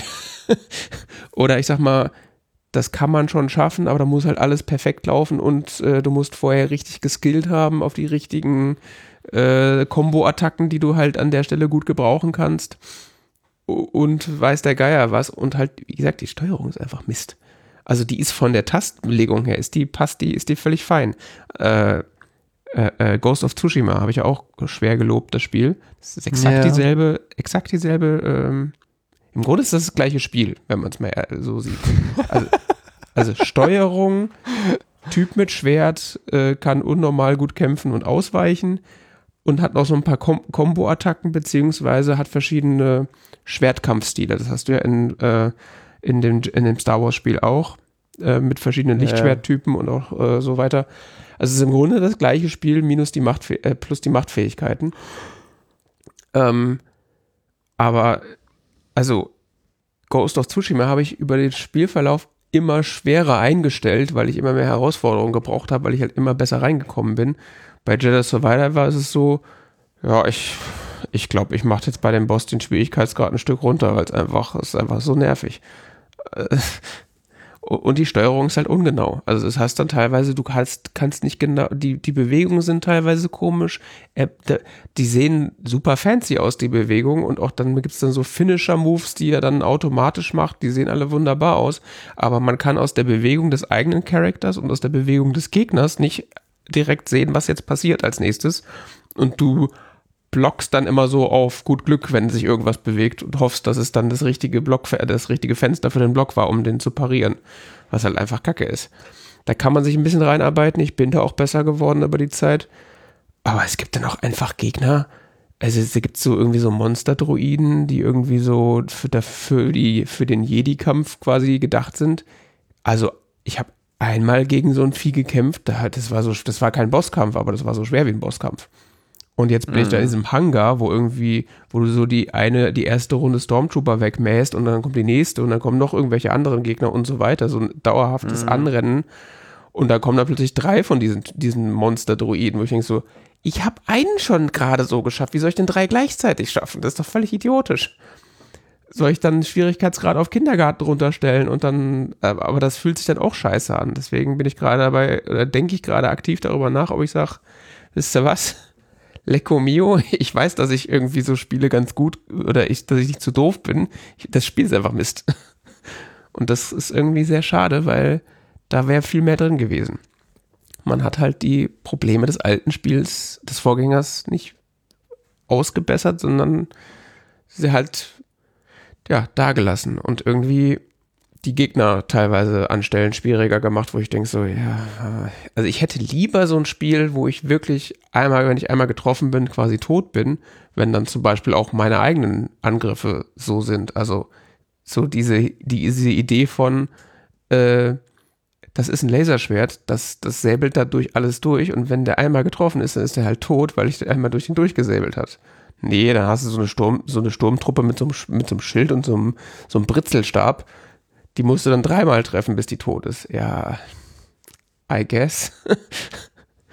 Und das war dann wiederum in, in Ghost of Tsushima zum Beispiel ganz geil, wenn du, wenn, auch bei relativ starken Gegnern, wenn du die richtig pariert hast, dann konntest du die mit einem Stich abmetzeln, dann war es vorbei. Also halt so, das fühlt sich irgendwie sinnvoll an, als dieses, ja, ich hau dich jetzt äh, fünfmal mit dem glühenden Stäbchen, bis du tot bist. Why? Macht irgendwie keinen Sinn. Und dann haben, also sie haben ja bei dem Spiel auch irgendwie dann noch versucht, so ein Open-World-Ding da drauf zu bauen. Das hat ja auch überhaupt nicht funktioniert. Bei dem anderen Spiel, Vorgängerspiel, war das so, das war halt so, ja, du fliegst jetzt von einem Planeten zum anderen, du kannst auch theoretisch zu dem Planeten fliegen, aber das, was du da findest, sind halt so Schlauchlevel, wo du durchläufst und wo am Ende, wo du am Ende zu deinem Ziel kommst und fertig. Und auch bei Jedi Survivor gibt es so diesen einen Hauptplaneten, wo du theoretisch überall hinlaufen kannst und du da auch irgendwelche Sachen finden kannst.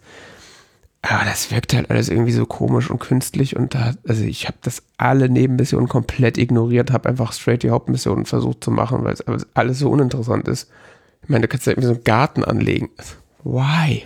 Es ist einfach so, wir brauchen auch irgendwie so sinnlose Nebenbeschäftigungen. Was könnten wir denn machen? Äh, Gärtnern vielleicht? Könnte Florist werden. Okay. Was? Völlig bekloppt. Ja gut, bei Fallout gibt das, wenn du Lebensmittel anbaust, ja noch irgendwie Sinn. Ne? Ja, ja. Aber da ist was auch, du kannst auch all möglichen Scheiß einsammeln. Ich, ich habe schon irgendwie so viel Müll eingesammelt, wo ich denke so, ja, und was mache ich jetzt damit? Shiny Stein Nummer 5. Cool. ja, das ist alles, das ist echt Quatsch. Und also was ganz, ganz nett ist und was sich auch ganz gut anfühlt, sind diese Parcours-Sachen. Also du kannst da irgendwie super weit springen und dann noch irgendwie an so Wänden langlaufen. Da gibt es auch irgendwie Level, wo du wirklich komplexe Varianten von an der Wand langlaufen, weit springen und dann irgendwie mit der Macht noch irgendwie extra so durch die Luft dashen, um irgendwo ranzukommen und so. Du hast noch einen Enterhaken, um noch irgendwie an weiter entfernte Dinge dran zu kommen. Das gab es im alten im Vorgängerspiel auch und das haben sie dann noch ein bisschen weiterentwickelt. Das ist noch mal ein bisschen anspruchsvoller geworden, das ist irgendwie ganz cool. Und dann stehst du irgendwie in so einer, in, in der offenen Welt an so einem kleinen, da ist so ein kleiner Absatz, wo du denkst so, Mhm. ja gut, so hoch bin ich schon, also hundertmal, das, da kann ich ja dreimal so hoch springen. Stehst dann davor, Tut mir leid, der Entwickler hat leider beschlossen, dass du da nicht hochspringen kannst. Deswegen springst du fünf Millimeter hoch oder so. So. Das ist einfach so dumm.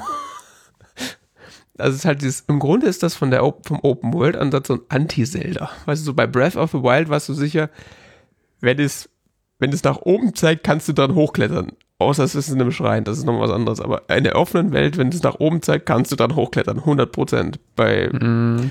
bei Jedi Survivor ist es so, pff, wahrscheinlich Kannst kannst, du es nicht. ausprobieren. Du kannst es Ja, ausprobieren, aber zu 98% funktioniert das nicht, weil es nicht Teil des Leveldesigns ist. Ah, das war auch irgendwo, wie das genervt hat. Das war bei Ghost of Tsushima auch so ein bisschen so, dass du an manchen Sachen hochklettern konntest und an manchen nicht. Und an manchen hat es total Sinn gemacht, und an manchen überhaupt nicht. Aber das ist da richtig schlimm. Es ist wirklich so, auch, auch ist bei teilweise. Starfield gibt es auch Kanten, bei denen der sich dann so hochzieht und es gibt Mhm. welche, wo macht das nicht. Mhm.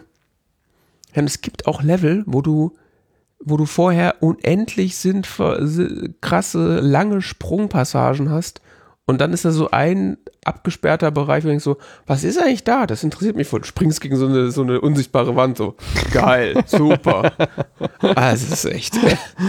Links, also, ja. Problem ist halt auch, dass jetzt äh, Baldur's Gate so schon so lange draußen ist und ich irgendwie Bock drauf habe, das mal anzuspielen. Ah, daher weht der Wind. Und ich die ganze Zeit denke so, Irgendwie kann, ist das eklig, ich mag's nicht mehr. So, so, ich könnte ja an der Zeit was, was Sinnvolles tun und Baldur's Gate spielen. weil aktuell ist es halt so, ich spiel, fange das an, spiele so, also je nachdem, was es halt gerade ist. Jetzt die, die ganze Zeit waren jetzt irgendwie viele Passagen, wo ich super schnell, super weit gekommen bin, weil das halt auch einfach ein bisschen so ein Flow und das macht dann auch Spaß. Also das Spiel macht auch Spaß über große Passagen. Und dann gibt es so Stellen wie so Bosskämpfe oder so sinnlos schwere Passagen, wo du denkst so, das spielst du einmal und dann nach fünf Minuten, ich kann ja auch einfach Fußball auf der Playstation spielen, das ist entspannender als dieses.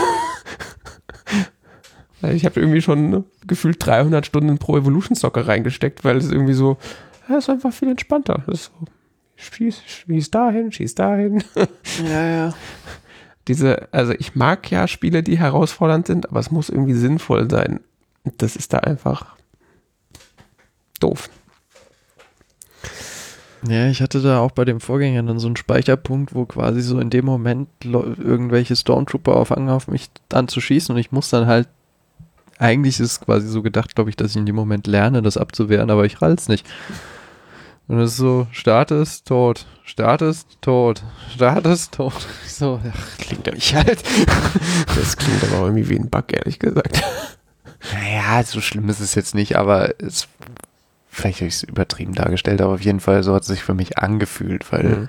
es war halt so, ja, okay, das müsste ich jetzt richtig üben. Also ich Mhm. könnte auch ein anderes, ich könnte auch Fallout spielen. Ja. Also- jetzt bin ich immer noch am Hadern, ob ich es mir nochmal, ich mir, ich hatte es ja dann im Abo, ich bin noch am Hadern, ob ich es mir nochmal kaufe, so für einen Zehner oder so und dann nochmal noch mal angehe, aber irgendwie.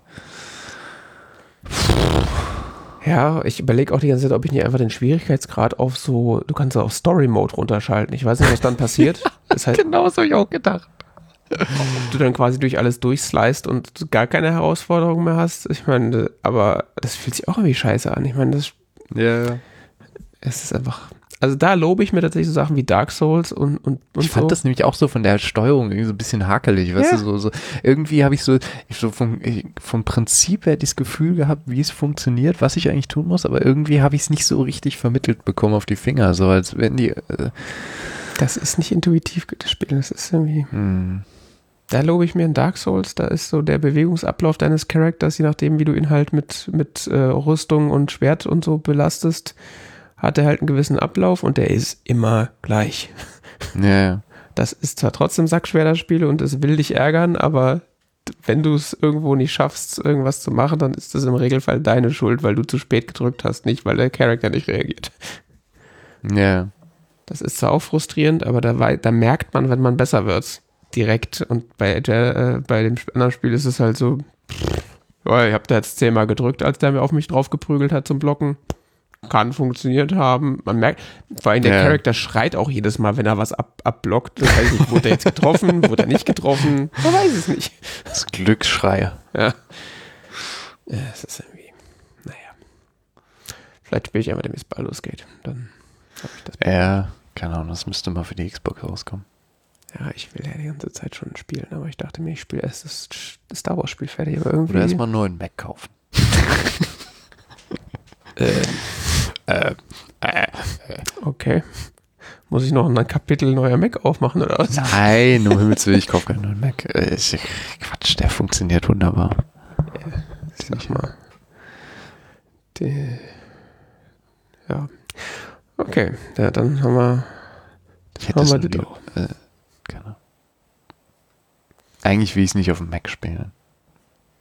Ja, also ich würde es, glaube ich, gerne auf einem Gerät mit Maus und Tastatur spielen, aber ich will nicht auf dem, ich will nicht hier am Schreibtisch sitzen und das spielen. Das ist, fühlt sich irgendwie komisch an.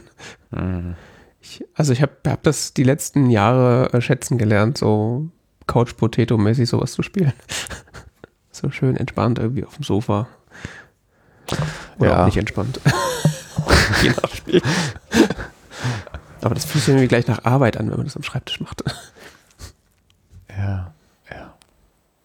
Na, Schau mal. Oh ja. Dann haben wir noch einen Film geschaut. Zusammen. Oder für diesen, für diese Sendung. Und zwar äh, The Wonderful Story of Henry Sugar. Das ist der neue Wes Anderson-Film. Äh, von und mit Netflix produziert. Ähm, Von und mit Netflix. ja, ich hatte irgendwie gesehen, die hatten irgendwie die, äh, die Roald Dahl Film Company oder irgendwas gekauft und dann äh, Wes Anderson gefragt, ob er das da irgendwie Drehbuch und äh, schreiben will und Regie. Mhm.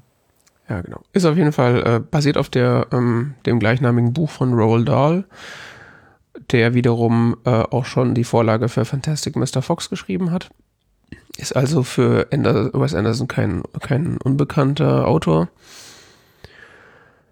Äh, ist ein für knapp 40-minütiger Kurzfilm. Um, ja, ist in der Wikipedia als Fantasy-Shortfilm beschrieben. Heißt das, man kann jetzt, also diese Fähigkeiten gibt es gar nicht. Das ist ja blöd. Hm. Na gut. Ähm, ja, ist äh, mal wieder arbeitet der Film, wie es sich für Wes Anderson Filme gehört, mit äh, vielen Erzählebenen.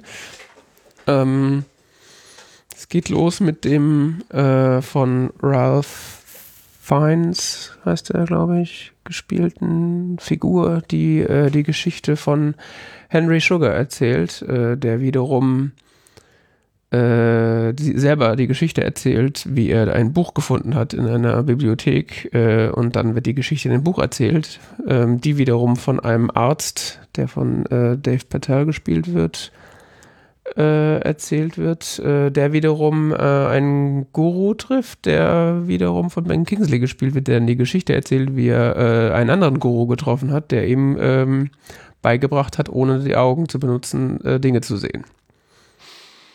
Ja. Und auf diesem Wege der Rezeption äh, lernt Henry Sugar, Ungefähr ähnlich viele Nebensätzen ist der Film erzählt.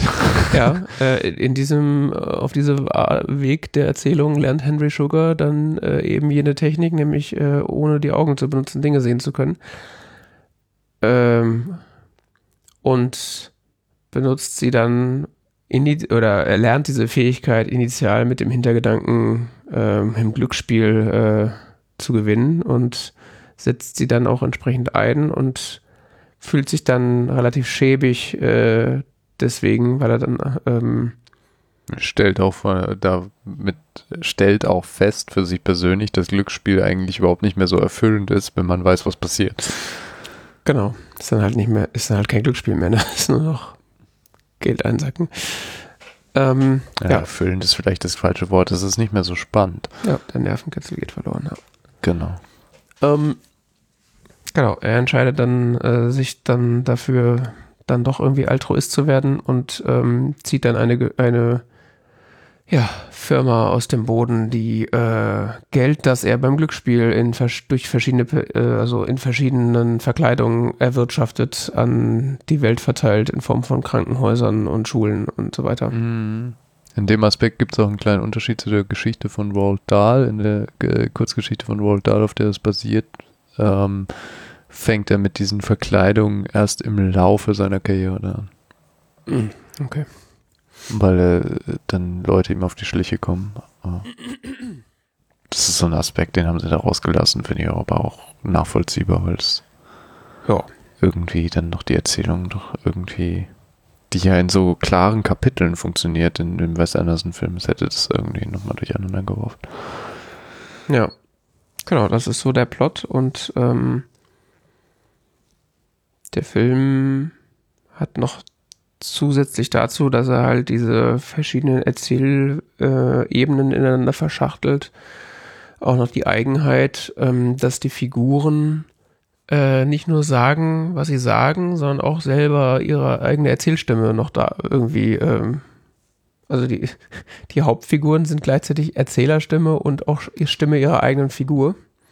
Die Hauptfiguren sind Erzählerstimme. Ja, ja, in der Tat, stimmt. Ja, ja, ja was erst ein bisschen verwirrend ist und ich mich auch die, am Anfang gefragt habe, was das eigentlich soll und ähm, was ist auch vor allen Dingen verwirrend, wenn sie Dialoge, also wenn sie äh, ähm, wenn sie Dinge sagen als als ähm, als indirekte Rede, bevor der betreffende Charakter es dann nochmal in direkter Rede ausspricht. Ja, das ist irgendwie ein interessantes Stilmittel und, und da habe ich mich gefragt, ob das vielleicht, ähm, ob sie da irgendwie Passagen aus dem Buch vorlesen oder. Das weiß ich nicht. Wie das so zustande kommt. Ich meine, auf der anderen Seite sind die Figuren ja größtenteils auch Autoren der Geschichte. Das heißt, es macht doch irgendwie Sinn, wenn man jetzt Erzähler und Autor miteinander vermischt, dass sie auch gleichzeitig ihr Erzähler sind. Kannst du mir folgen? Ja, es gilt auf jeden Fall, dieser Aspekt Metafiktionalität spielt eine große Rolle, weil wer mir die Erzählung ist ja gerahmt von Roald Dahl, mhm. der da in seiner Writing Hub, äh, Hut äh, sitzt und äh, diese Geschichte schreibt, oder? Soll das Roald Dahl sein? Ja. Oh. Wird sogar so vorgestellt. Ah. Das habe ich irgendwie nicht mitgekriegt. Ah, okay, ja. Also Ralph Fiennes spielt Roald Dahl. Ja. Mhm, okay. Ja, da, so ist die gerahmt, genau. Mhm. Der sitzt da in seiner Writing Hub, äh, hat, Hub, ähm, und schreibt diese, diese Story und ähm, dann wiederum hast du die Figuren in der Geschichte, die wiederum ihre eigene Geschichte erzählen mhm. und auch quasi mit der Erzählung interagieren. Also dass ihnen bewusst ist irgendwie, dass sie Teil einer Erzählung sind. Mhm wie ja. Dev Patel, also wir haben, wir haben Roald Dahl, der erzählt diese Geschichte, ja. ja.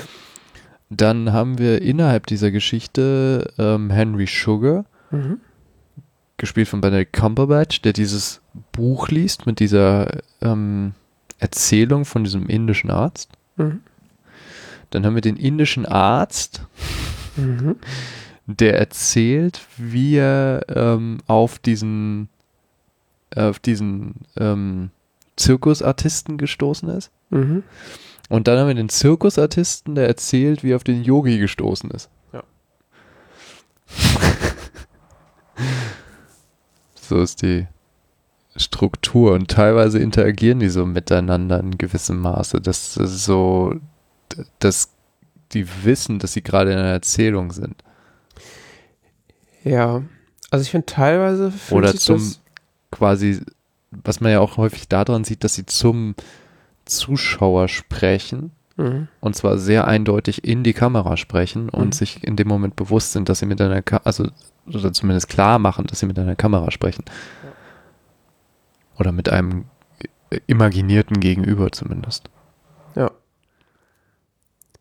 Was ja auch in diesen der Film ist ja fast ausschließlich aus Frontalperspektiven gedreht. Also, oder wie, wie, wie nennt man das? Diese, diese Perspektiven, dieses ist so ähnlich wie jetzt die Webcam. Also dieses Totale. Ich Ich muss mich unbedingt mal mit Perspektiven beschäftigen. Ja, das denke ich mir auch mal, wenn ich diese Begriffe höre. So, ja, irgendwann werde ich, werde ich mal lernen, was das eigentlich bedeutet. ich hätte jetzt spontan gesagt halbtotal, aber ich bin nicht sicher. Ja, ich kann gut sein, halbtotale. Sieht man sie komplett? Nee, manchmal, aber nicht immer. Ja, entweder total oder halbtotale. Ähm, ist es, äh, sind die, sind die Perspektiven. Das sieht man ja auch im Cover, wo Henry Sugar äh, in, in der, in, äh, auf dieser, da in dieser Haltung sitzt, in dieser Meditationshaltung. Ja. In ähnlicher Perspektive sind ja fast alle Szenen gedreht. Ja. Ja, es fühlt sich, also diese, dass die Figuren auch teilweise, die, äh, dass die Figuren auch die Erzähler sind, fühlt sich an manchen Stellen irgendwie ein bisschen komisch an, finde ich. An manchen Stellen wiederum fühlt es sich sehr organisch an. Also zum Beispiel an der Stelle, wo der indische Arzt ja aufschreibt, was ihm der Zirkusartist mhm. erzählt und die Geschichte dann quasi die Ansicht wechselt zu dieser Geschichte, wo der Zirkusartist den Yogi aufsucht. Da macht es ja total Sinn, dass der, dass der Zirkusartist erzählt, was ihm da passiert ist, weil das ist ja das, was Dave Patel gerade aufschreibt. An anderen ja. Stellen wiederum, jetzt zum Beispiel, wenn äh, Benedict Cumberbatch als ähm, Henry Sugar irgendwie erzählt, was ihm gerade passiert, finde ich, macht es irgendwie nicht so viel Sinn, weil das ja mehr so, also er, er, er hat, er hat das ja, die Geschichte wird ja aus, äh, wird ja von Ralph oder von, von Roald Dahl gerade erzählt im Nachgang des, nachdem das alles passiert ist, wer, obwohl Henry Sugar ja schon tot ist. Also er kann das ja, also diese, da ist ja keine direkte Verbindung zwischen den beiden. Hm. Also das, ja, keine Ahnung, ob das überhaupt so konzeptionell so gedacht ist, wie ich das verstehe, aber es hat den Film auf jeden Fall sehr nicht komplex gemacht, aber es war schon auch anstrengend, den zu gucken. Also, weil halt im Gegensatz zu Show Don't Tell war das eher Tell Don't Show. also weil er die ganze Zeit, also wird ja durchgeredet in dem Film. Da gibt es ja quasi keine, fast keine Stelle, an der nicht geredet wird, wo quasi nicht eine, ein Erzähler sagt, was gerade passiert. Ja, ja, du hast recht. Und das ist halt über 40 das, Minuten dann doch recht. Ja, vor allen Dingen. vor allen Dingen, wenn man den auf Englisch guckt und kein Englisch-Muttersprachler ist, muss man echt gut Englisch können. Weil die reden sehr schnell und sehr viel. Ja. Und der Film lebt eigentlich komplett davon, dass die Handlung mehr oder minder erzählt wird. Also, ja, wie du sagst, es wird nichts gezeigt. Also, beziehungsweise es gibt einzelne Szenen, wo mal was passiert, aber. Es wird auch gezeigt, aber währenddessen wird es halt auch erzählt. Also alles im Grunde, was auf, auf äh, dargestellt wird, wird auch gleichzeitig erzählt. Und das ist halt entsprechend dicht und entsprechend viel und schnell wird geredet. Ja. Ja, es sind schon äh, 40 Minuten, wo man äh, sehr aufmerksam sein muss, weil sonst, äh, also wenn man mal kurz aussteigt, hat man gefühlt den halben Film verpasst. Ist dann wiederum sehr gut, dass es nur ein Kurzfilm ist. Also, ja. wenn das so 90 Minuten gewesen wäre, ich weiß ja nicht, ob das äh, geflogen wäre. Äh, weißt du was darüber? Ich habe gelesen, dass der ein Teil sein soll von mehreren solchen Kurzstories. Ja, das habe ich auch gelesen. Also es soll wohl mehrere dieser Kurzgeschichten von Roald Dahl geben. Aber alle von Wes Anderson oder? Die auch, ja, auch die von Wes Anderson dann weiter äh, verfilmt werden. Das ist so der Netflix-Stil. Also das ist jetzt quasi einer von vieren oder so, glaube ich, die dann noch erscheint. So eine Anthologie-Serie. Ja, ich, ich kenne nur das Originalmaterial nicht. Ich weiß nicht, ob die irgendwie äh, zusammengehören, ob die thematisch irgendwas miteinander zu tun haben oder ob das einfach nur so, äh, ja, halt Kurzgeschichte von Roald Dahl sind, die halt zufällig zusammen verfilmt werden. Ja. Ähm, Interessant. Ja, also da kommt dann anscheinend demnächst noch ein bisschen, bisschen was zu dem Thema. Gut, dann halt, äh, das waren jetzt mal so, ich sag mal, Punkte des Films, die äh, so etwas eigen waren und die auch so ein bisschen aus dem typischen Wes Anderson-Schema ausgebrochen sind. Ähm, Naja, zumindest dieses, dass die jetzt, dass 40 Minuten durchgeredet wird und jede Figur auch der gleichzeitig der Erzähler ist. Ich hatte mehr so das Gefühl, Wes Anderson nimmt so dieses Element, was er ja immer in seinen Filmen hat, dieses Figur erzählt ihre Geschichte mhm. oder ein Teil der Geschichte, dass er das einfach ins Extrem treibt. Ja, oder so. Also, dass er einfach sagt, wir machen jetzt einen Kurzfilm und mhm. wir nehmen nur dieses Element. Mhm. Vielleicht nimmt er ein anderes Element in einem von den anderen Filmen. Mhm. Ja. Stimmt, in, nicht, keine Ahnung. Oh. In, in, einem, in einem Full-Featured-Film hätte dann die Figur angefangen zu reden und dann hätte sie irgendwann aufgehört und dann hätte man nur noch gesehen und nicht nur erzählt bekommen wahrscheinlich. Ja. Mhm. Okay, aber das ist auf jeden Fall schon mal nochmal eine, eine Veränderung im Vergleich zu dem, was er sonst macht. Also das so, es gibt ja keinen Film, wo er die Figuren dauerhaft durchreden lässt, sozusagen, um die Szenerie und die Geschichte zu erzählen. Ja.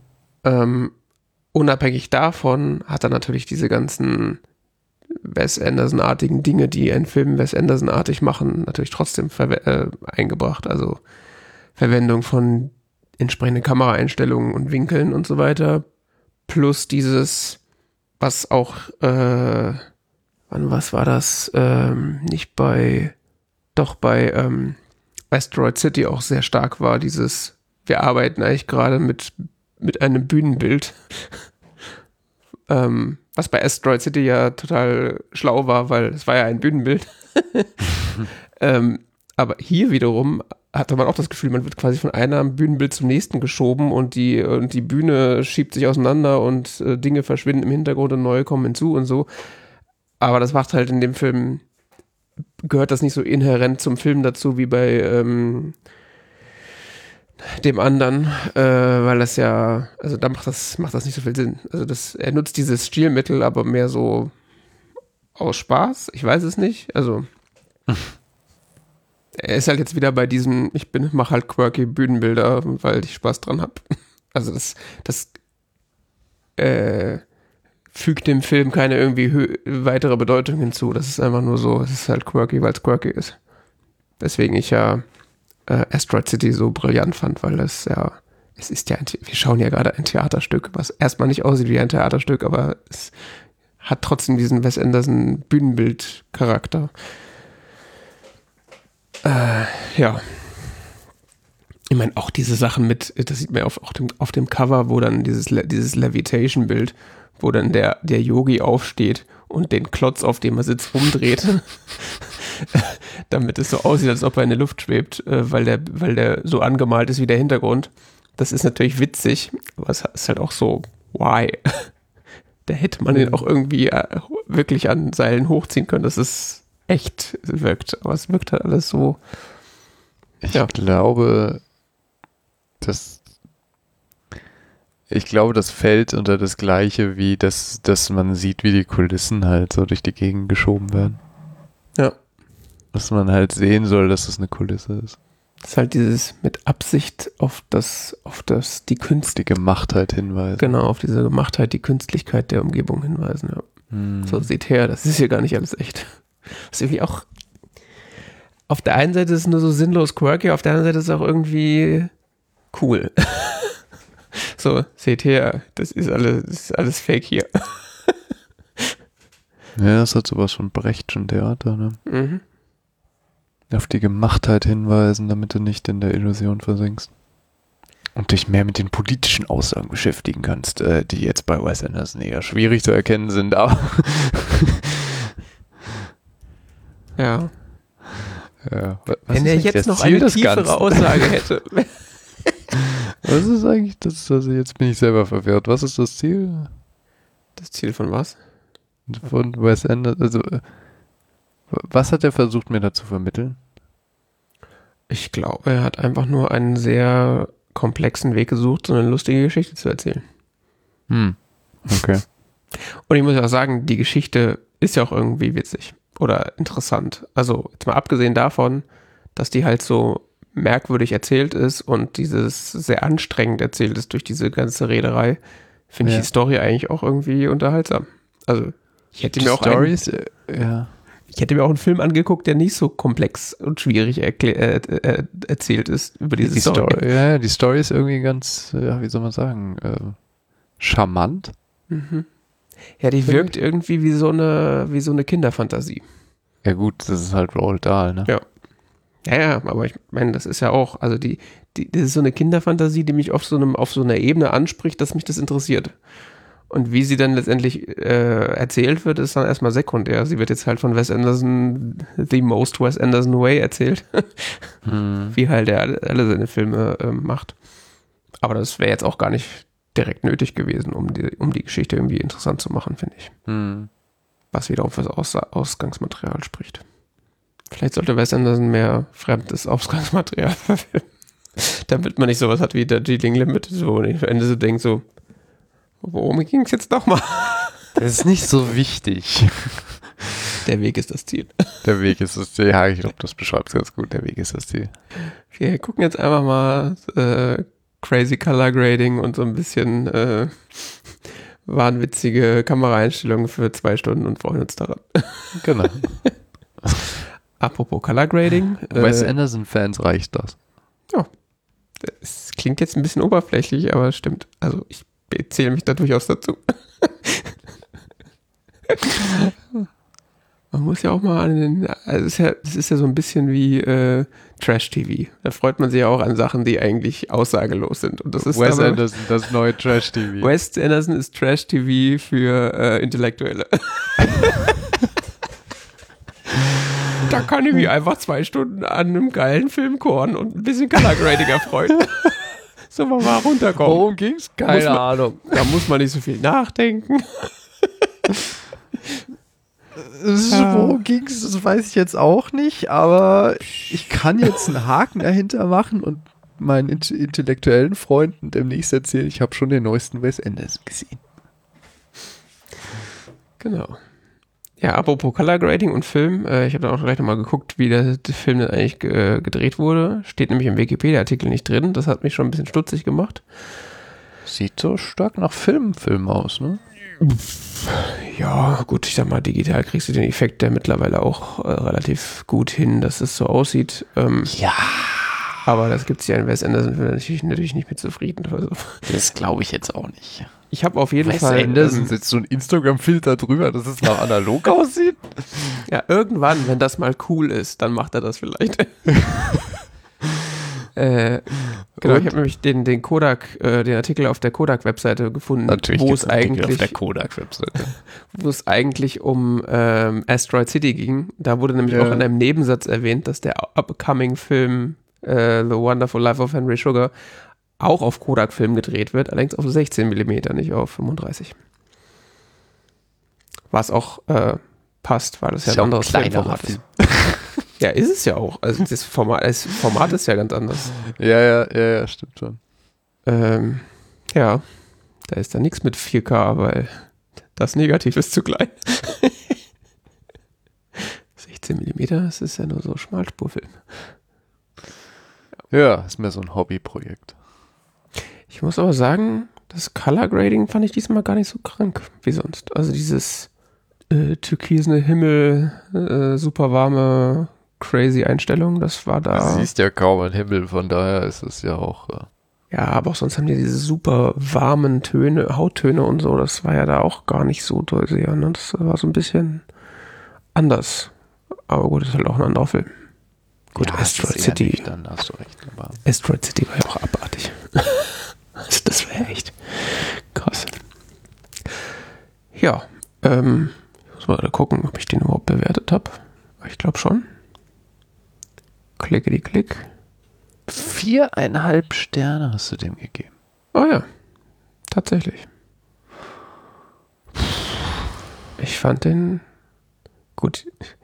Mittlerweile kann man nicht das, glaube ich, sagen, auch mit meiner Fanboy-Brille. Äh, ich fand den einfach gut. An- Es war anstrengend und also es ist jetzt nichts, was man so, ist kein Spülfilm, aber. aber wenn man mal ähm, Man muss schon aufpassen. 40 Minuten hat, wo man mal konzentriert einen Film guckt, dann ist das. Und ich war immer wieder Benedict Cumberbatch, weil Benedict Cumberbatch äh, seinen zugucken will. Und Und natürlich, äh, Arroganter Arsch kann er. Also. das stimmt. Und natürlich, also allein dafür, dass Richard Ayoade mitspielt. Was sagt er? Zwei Sätze? Wer jetzt? Ayoade. Äh, der sagt da zwei, aber der spielt ja zwei Rollen. Der spielt den anderen Arzt und der spielt den Yogi. Ah, stimmt, der spielt doch den Yogi, ja. Vier Sätze, okay, Entschuldige. Er ist immerhin zu sehen. Und ich finde es auch einfach so habe mir geil. ja zwischendurch die Frage gestellt, wurde der nur gecastet zum hübsch aussehen oder? Weil der sagt ja wirklich fast überhaupt nichts. Ja, und wenn er was sagt, denke ich mir so, ah, das ist so scharf an Moss vorbeigeschrammt. Das ist, fällt ihm richtig schwer, sich zu verstellen. Ja, aber ich meine, das, ist- das, das ist einer von vier Hauptcharakteren oder so. Der ist gefühlt den halben Film im Bild, aber sagt nichts. ja, ist halt jeweils äh, in den Szenen, in denen er ist, ist er halt entweder der Nebencharakter, also der zweite Arzt, oder halt der Yogi, der eigentlich wahrscheinlich sowieso nichts sagen will, weil er ja ein Yogi ist. Der hat ja, der schwebt ja mehr, als dass er das sagt. Ja. Ja, ein Yogi, der viel redet, hat, glaube ich, seinen Beruf verfehlt. ja. Ah, die anderen sind auch toll. Ich habe Ja. mal vier Sterne gegeben. Ja, Ist auf jeden Fall sehenswert. finde ich auch. Insbesondere für Wes Anderson-Fans. Ja, wenn man Leute, die damit gar nichts äh, Ja, gar nichts mit? Wes Anderson anfangen kann, könnte es schwierig sein. Aber wenn man die Leute nicht mag, dann kann man es natürlich trotzdem empfehlen. wenn Man möchte sich Ja, 40, ja, sich, sich, für, ja. sich 40 Minuten des Lebens verschwendet.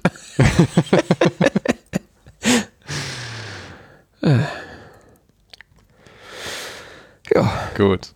Amas. Mal, ach so, äh, bevor wir den Sack zumachen. Zum nächsten Mal schauen wir den Film Oppenheimer, Korrekt. damit wir unseren Barpheimer hier voll haben. Jawohl. Barbenheimer. Tja. Der eine Film ist, äh, geht's um Atombomben, da in einem anderen Film geht's um Atomic Blonde. ja. Oder so. Seltener auch Oppenbarbie genannt. Ja. Dann das. Dann äh, war das äh, Folge äh, 218 vom T-Zeit Talk Radio. Äh, mehr Infos äh, zu dieser Sendung gibt es auf tzeit.org. Ähm, und ich danke für die Aufmerksamkeit. Ich auch. Bis dann. Bis dann.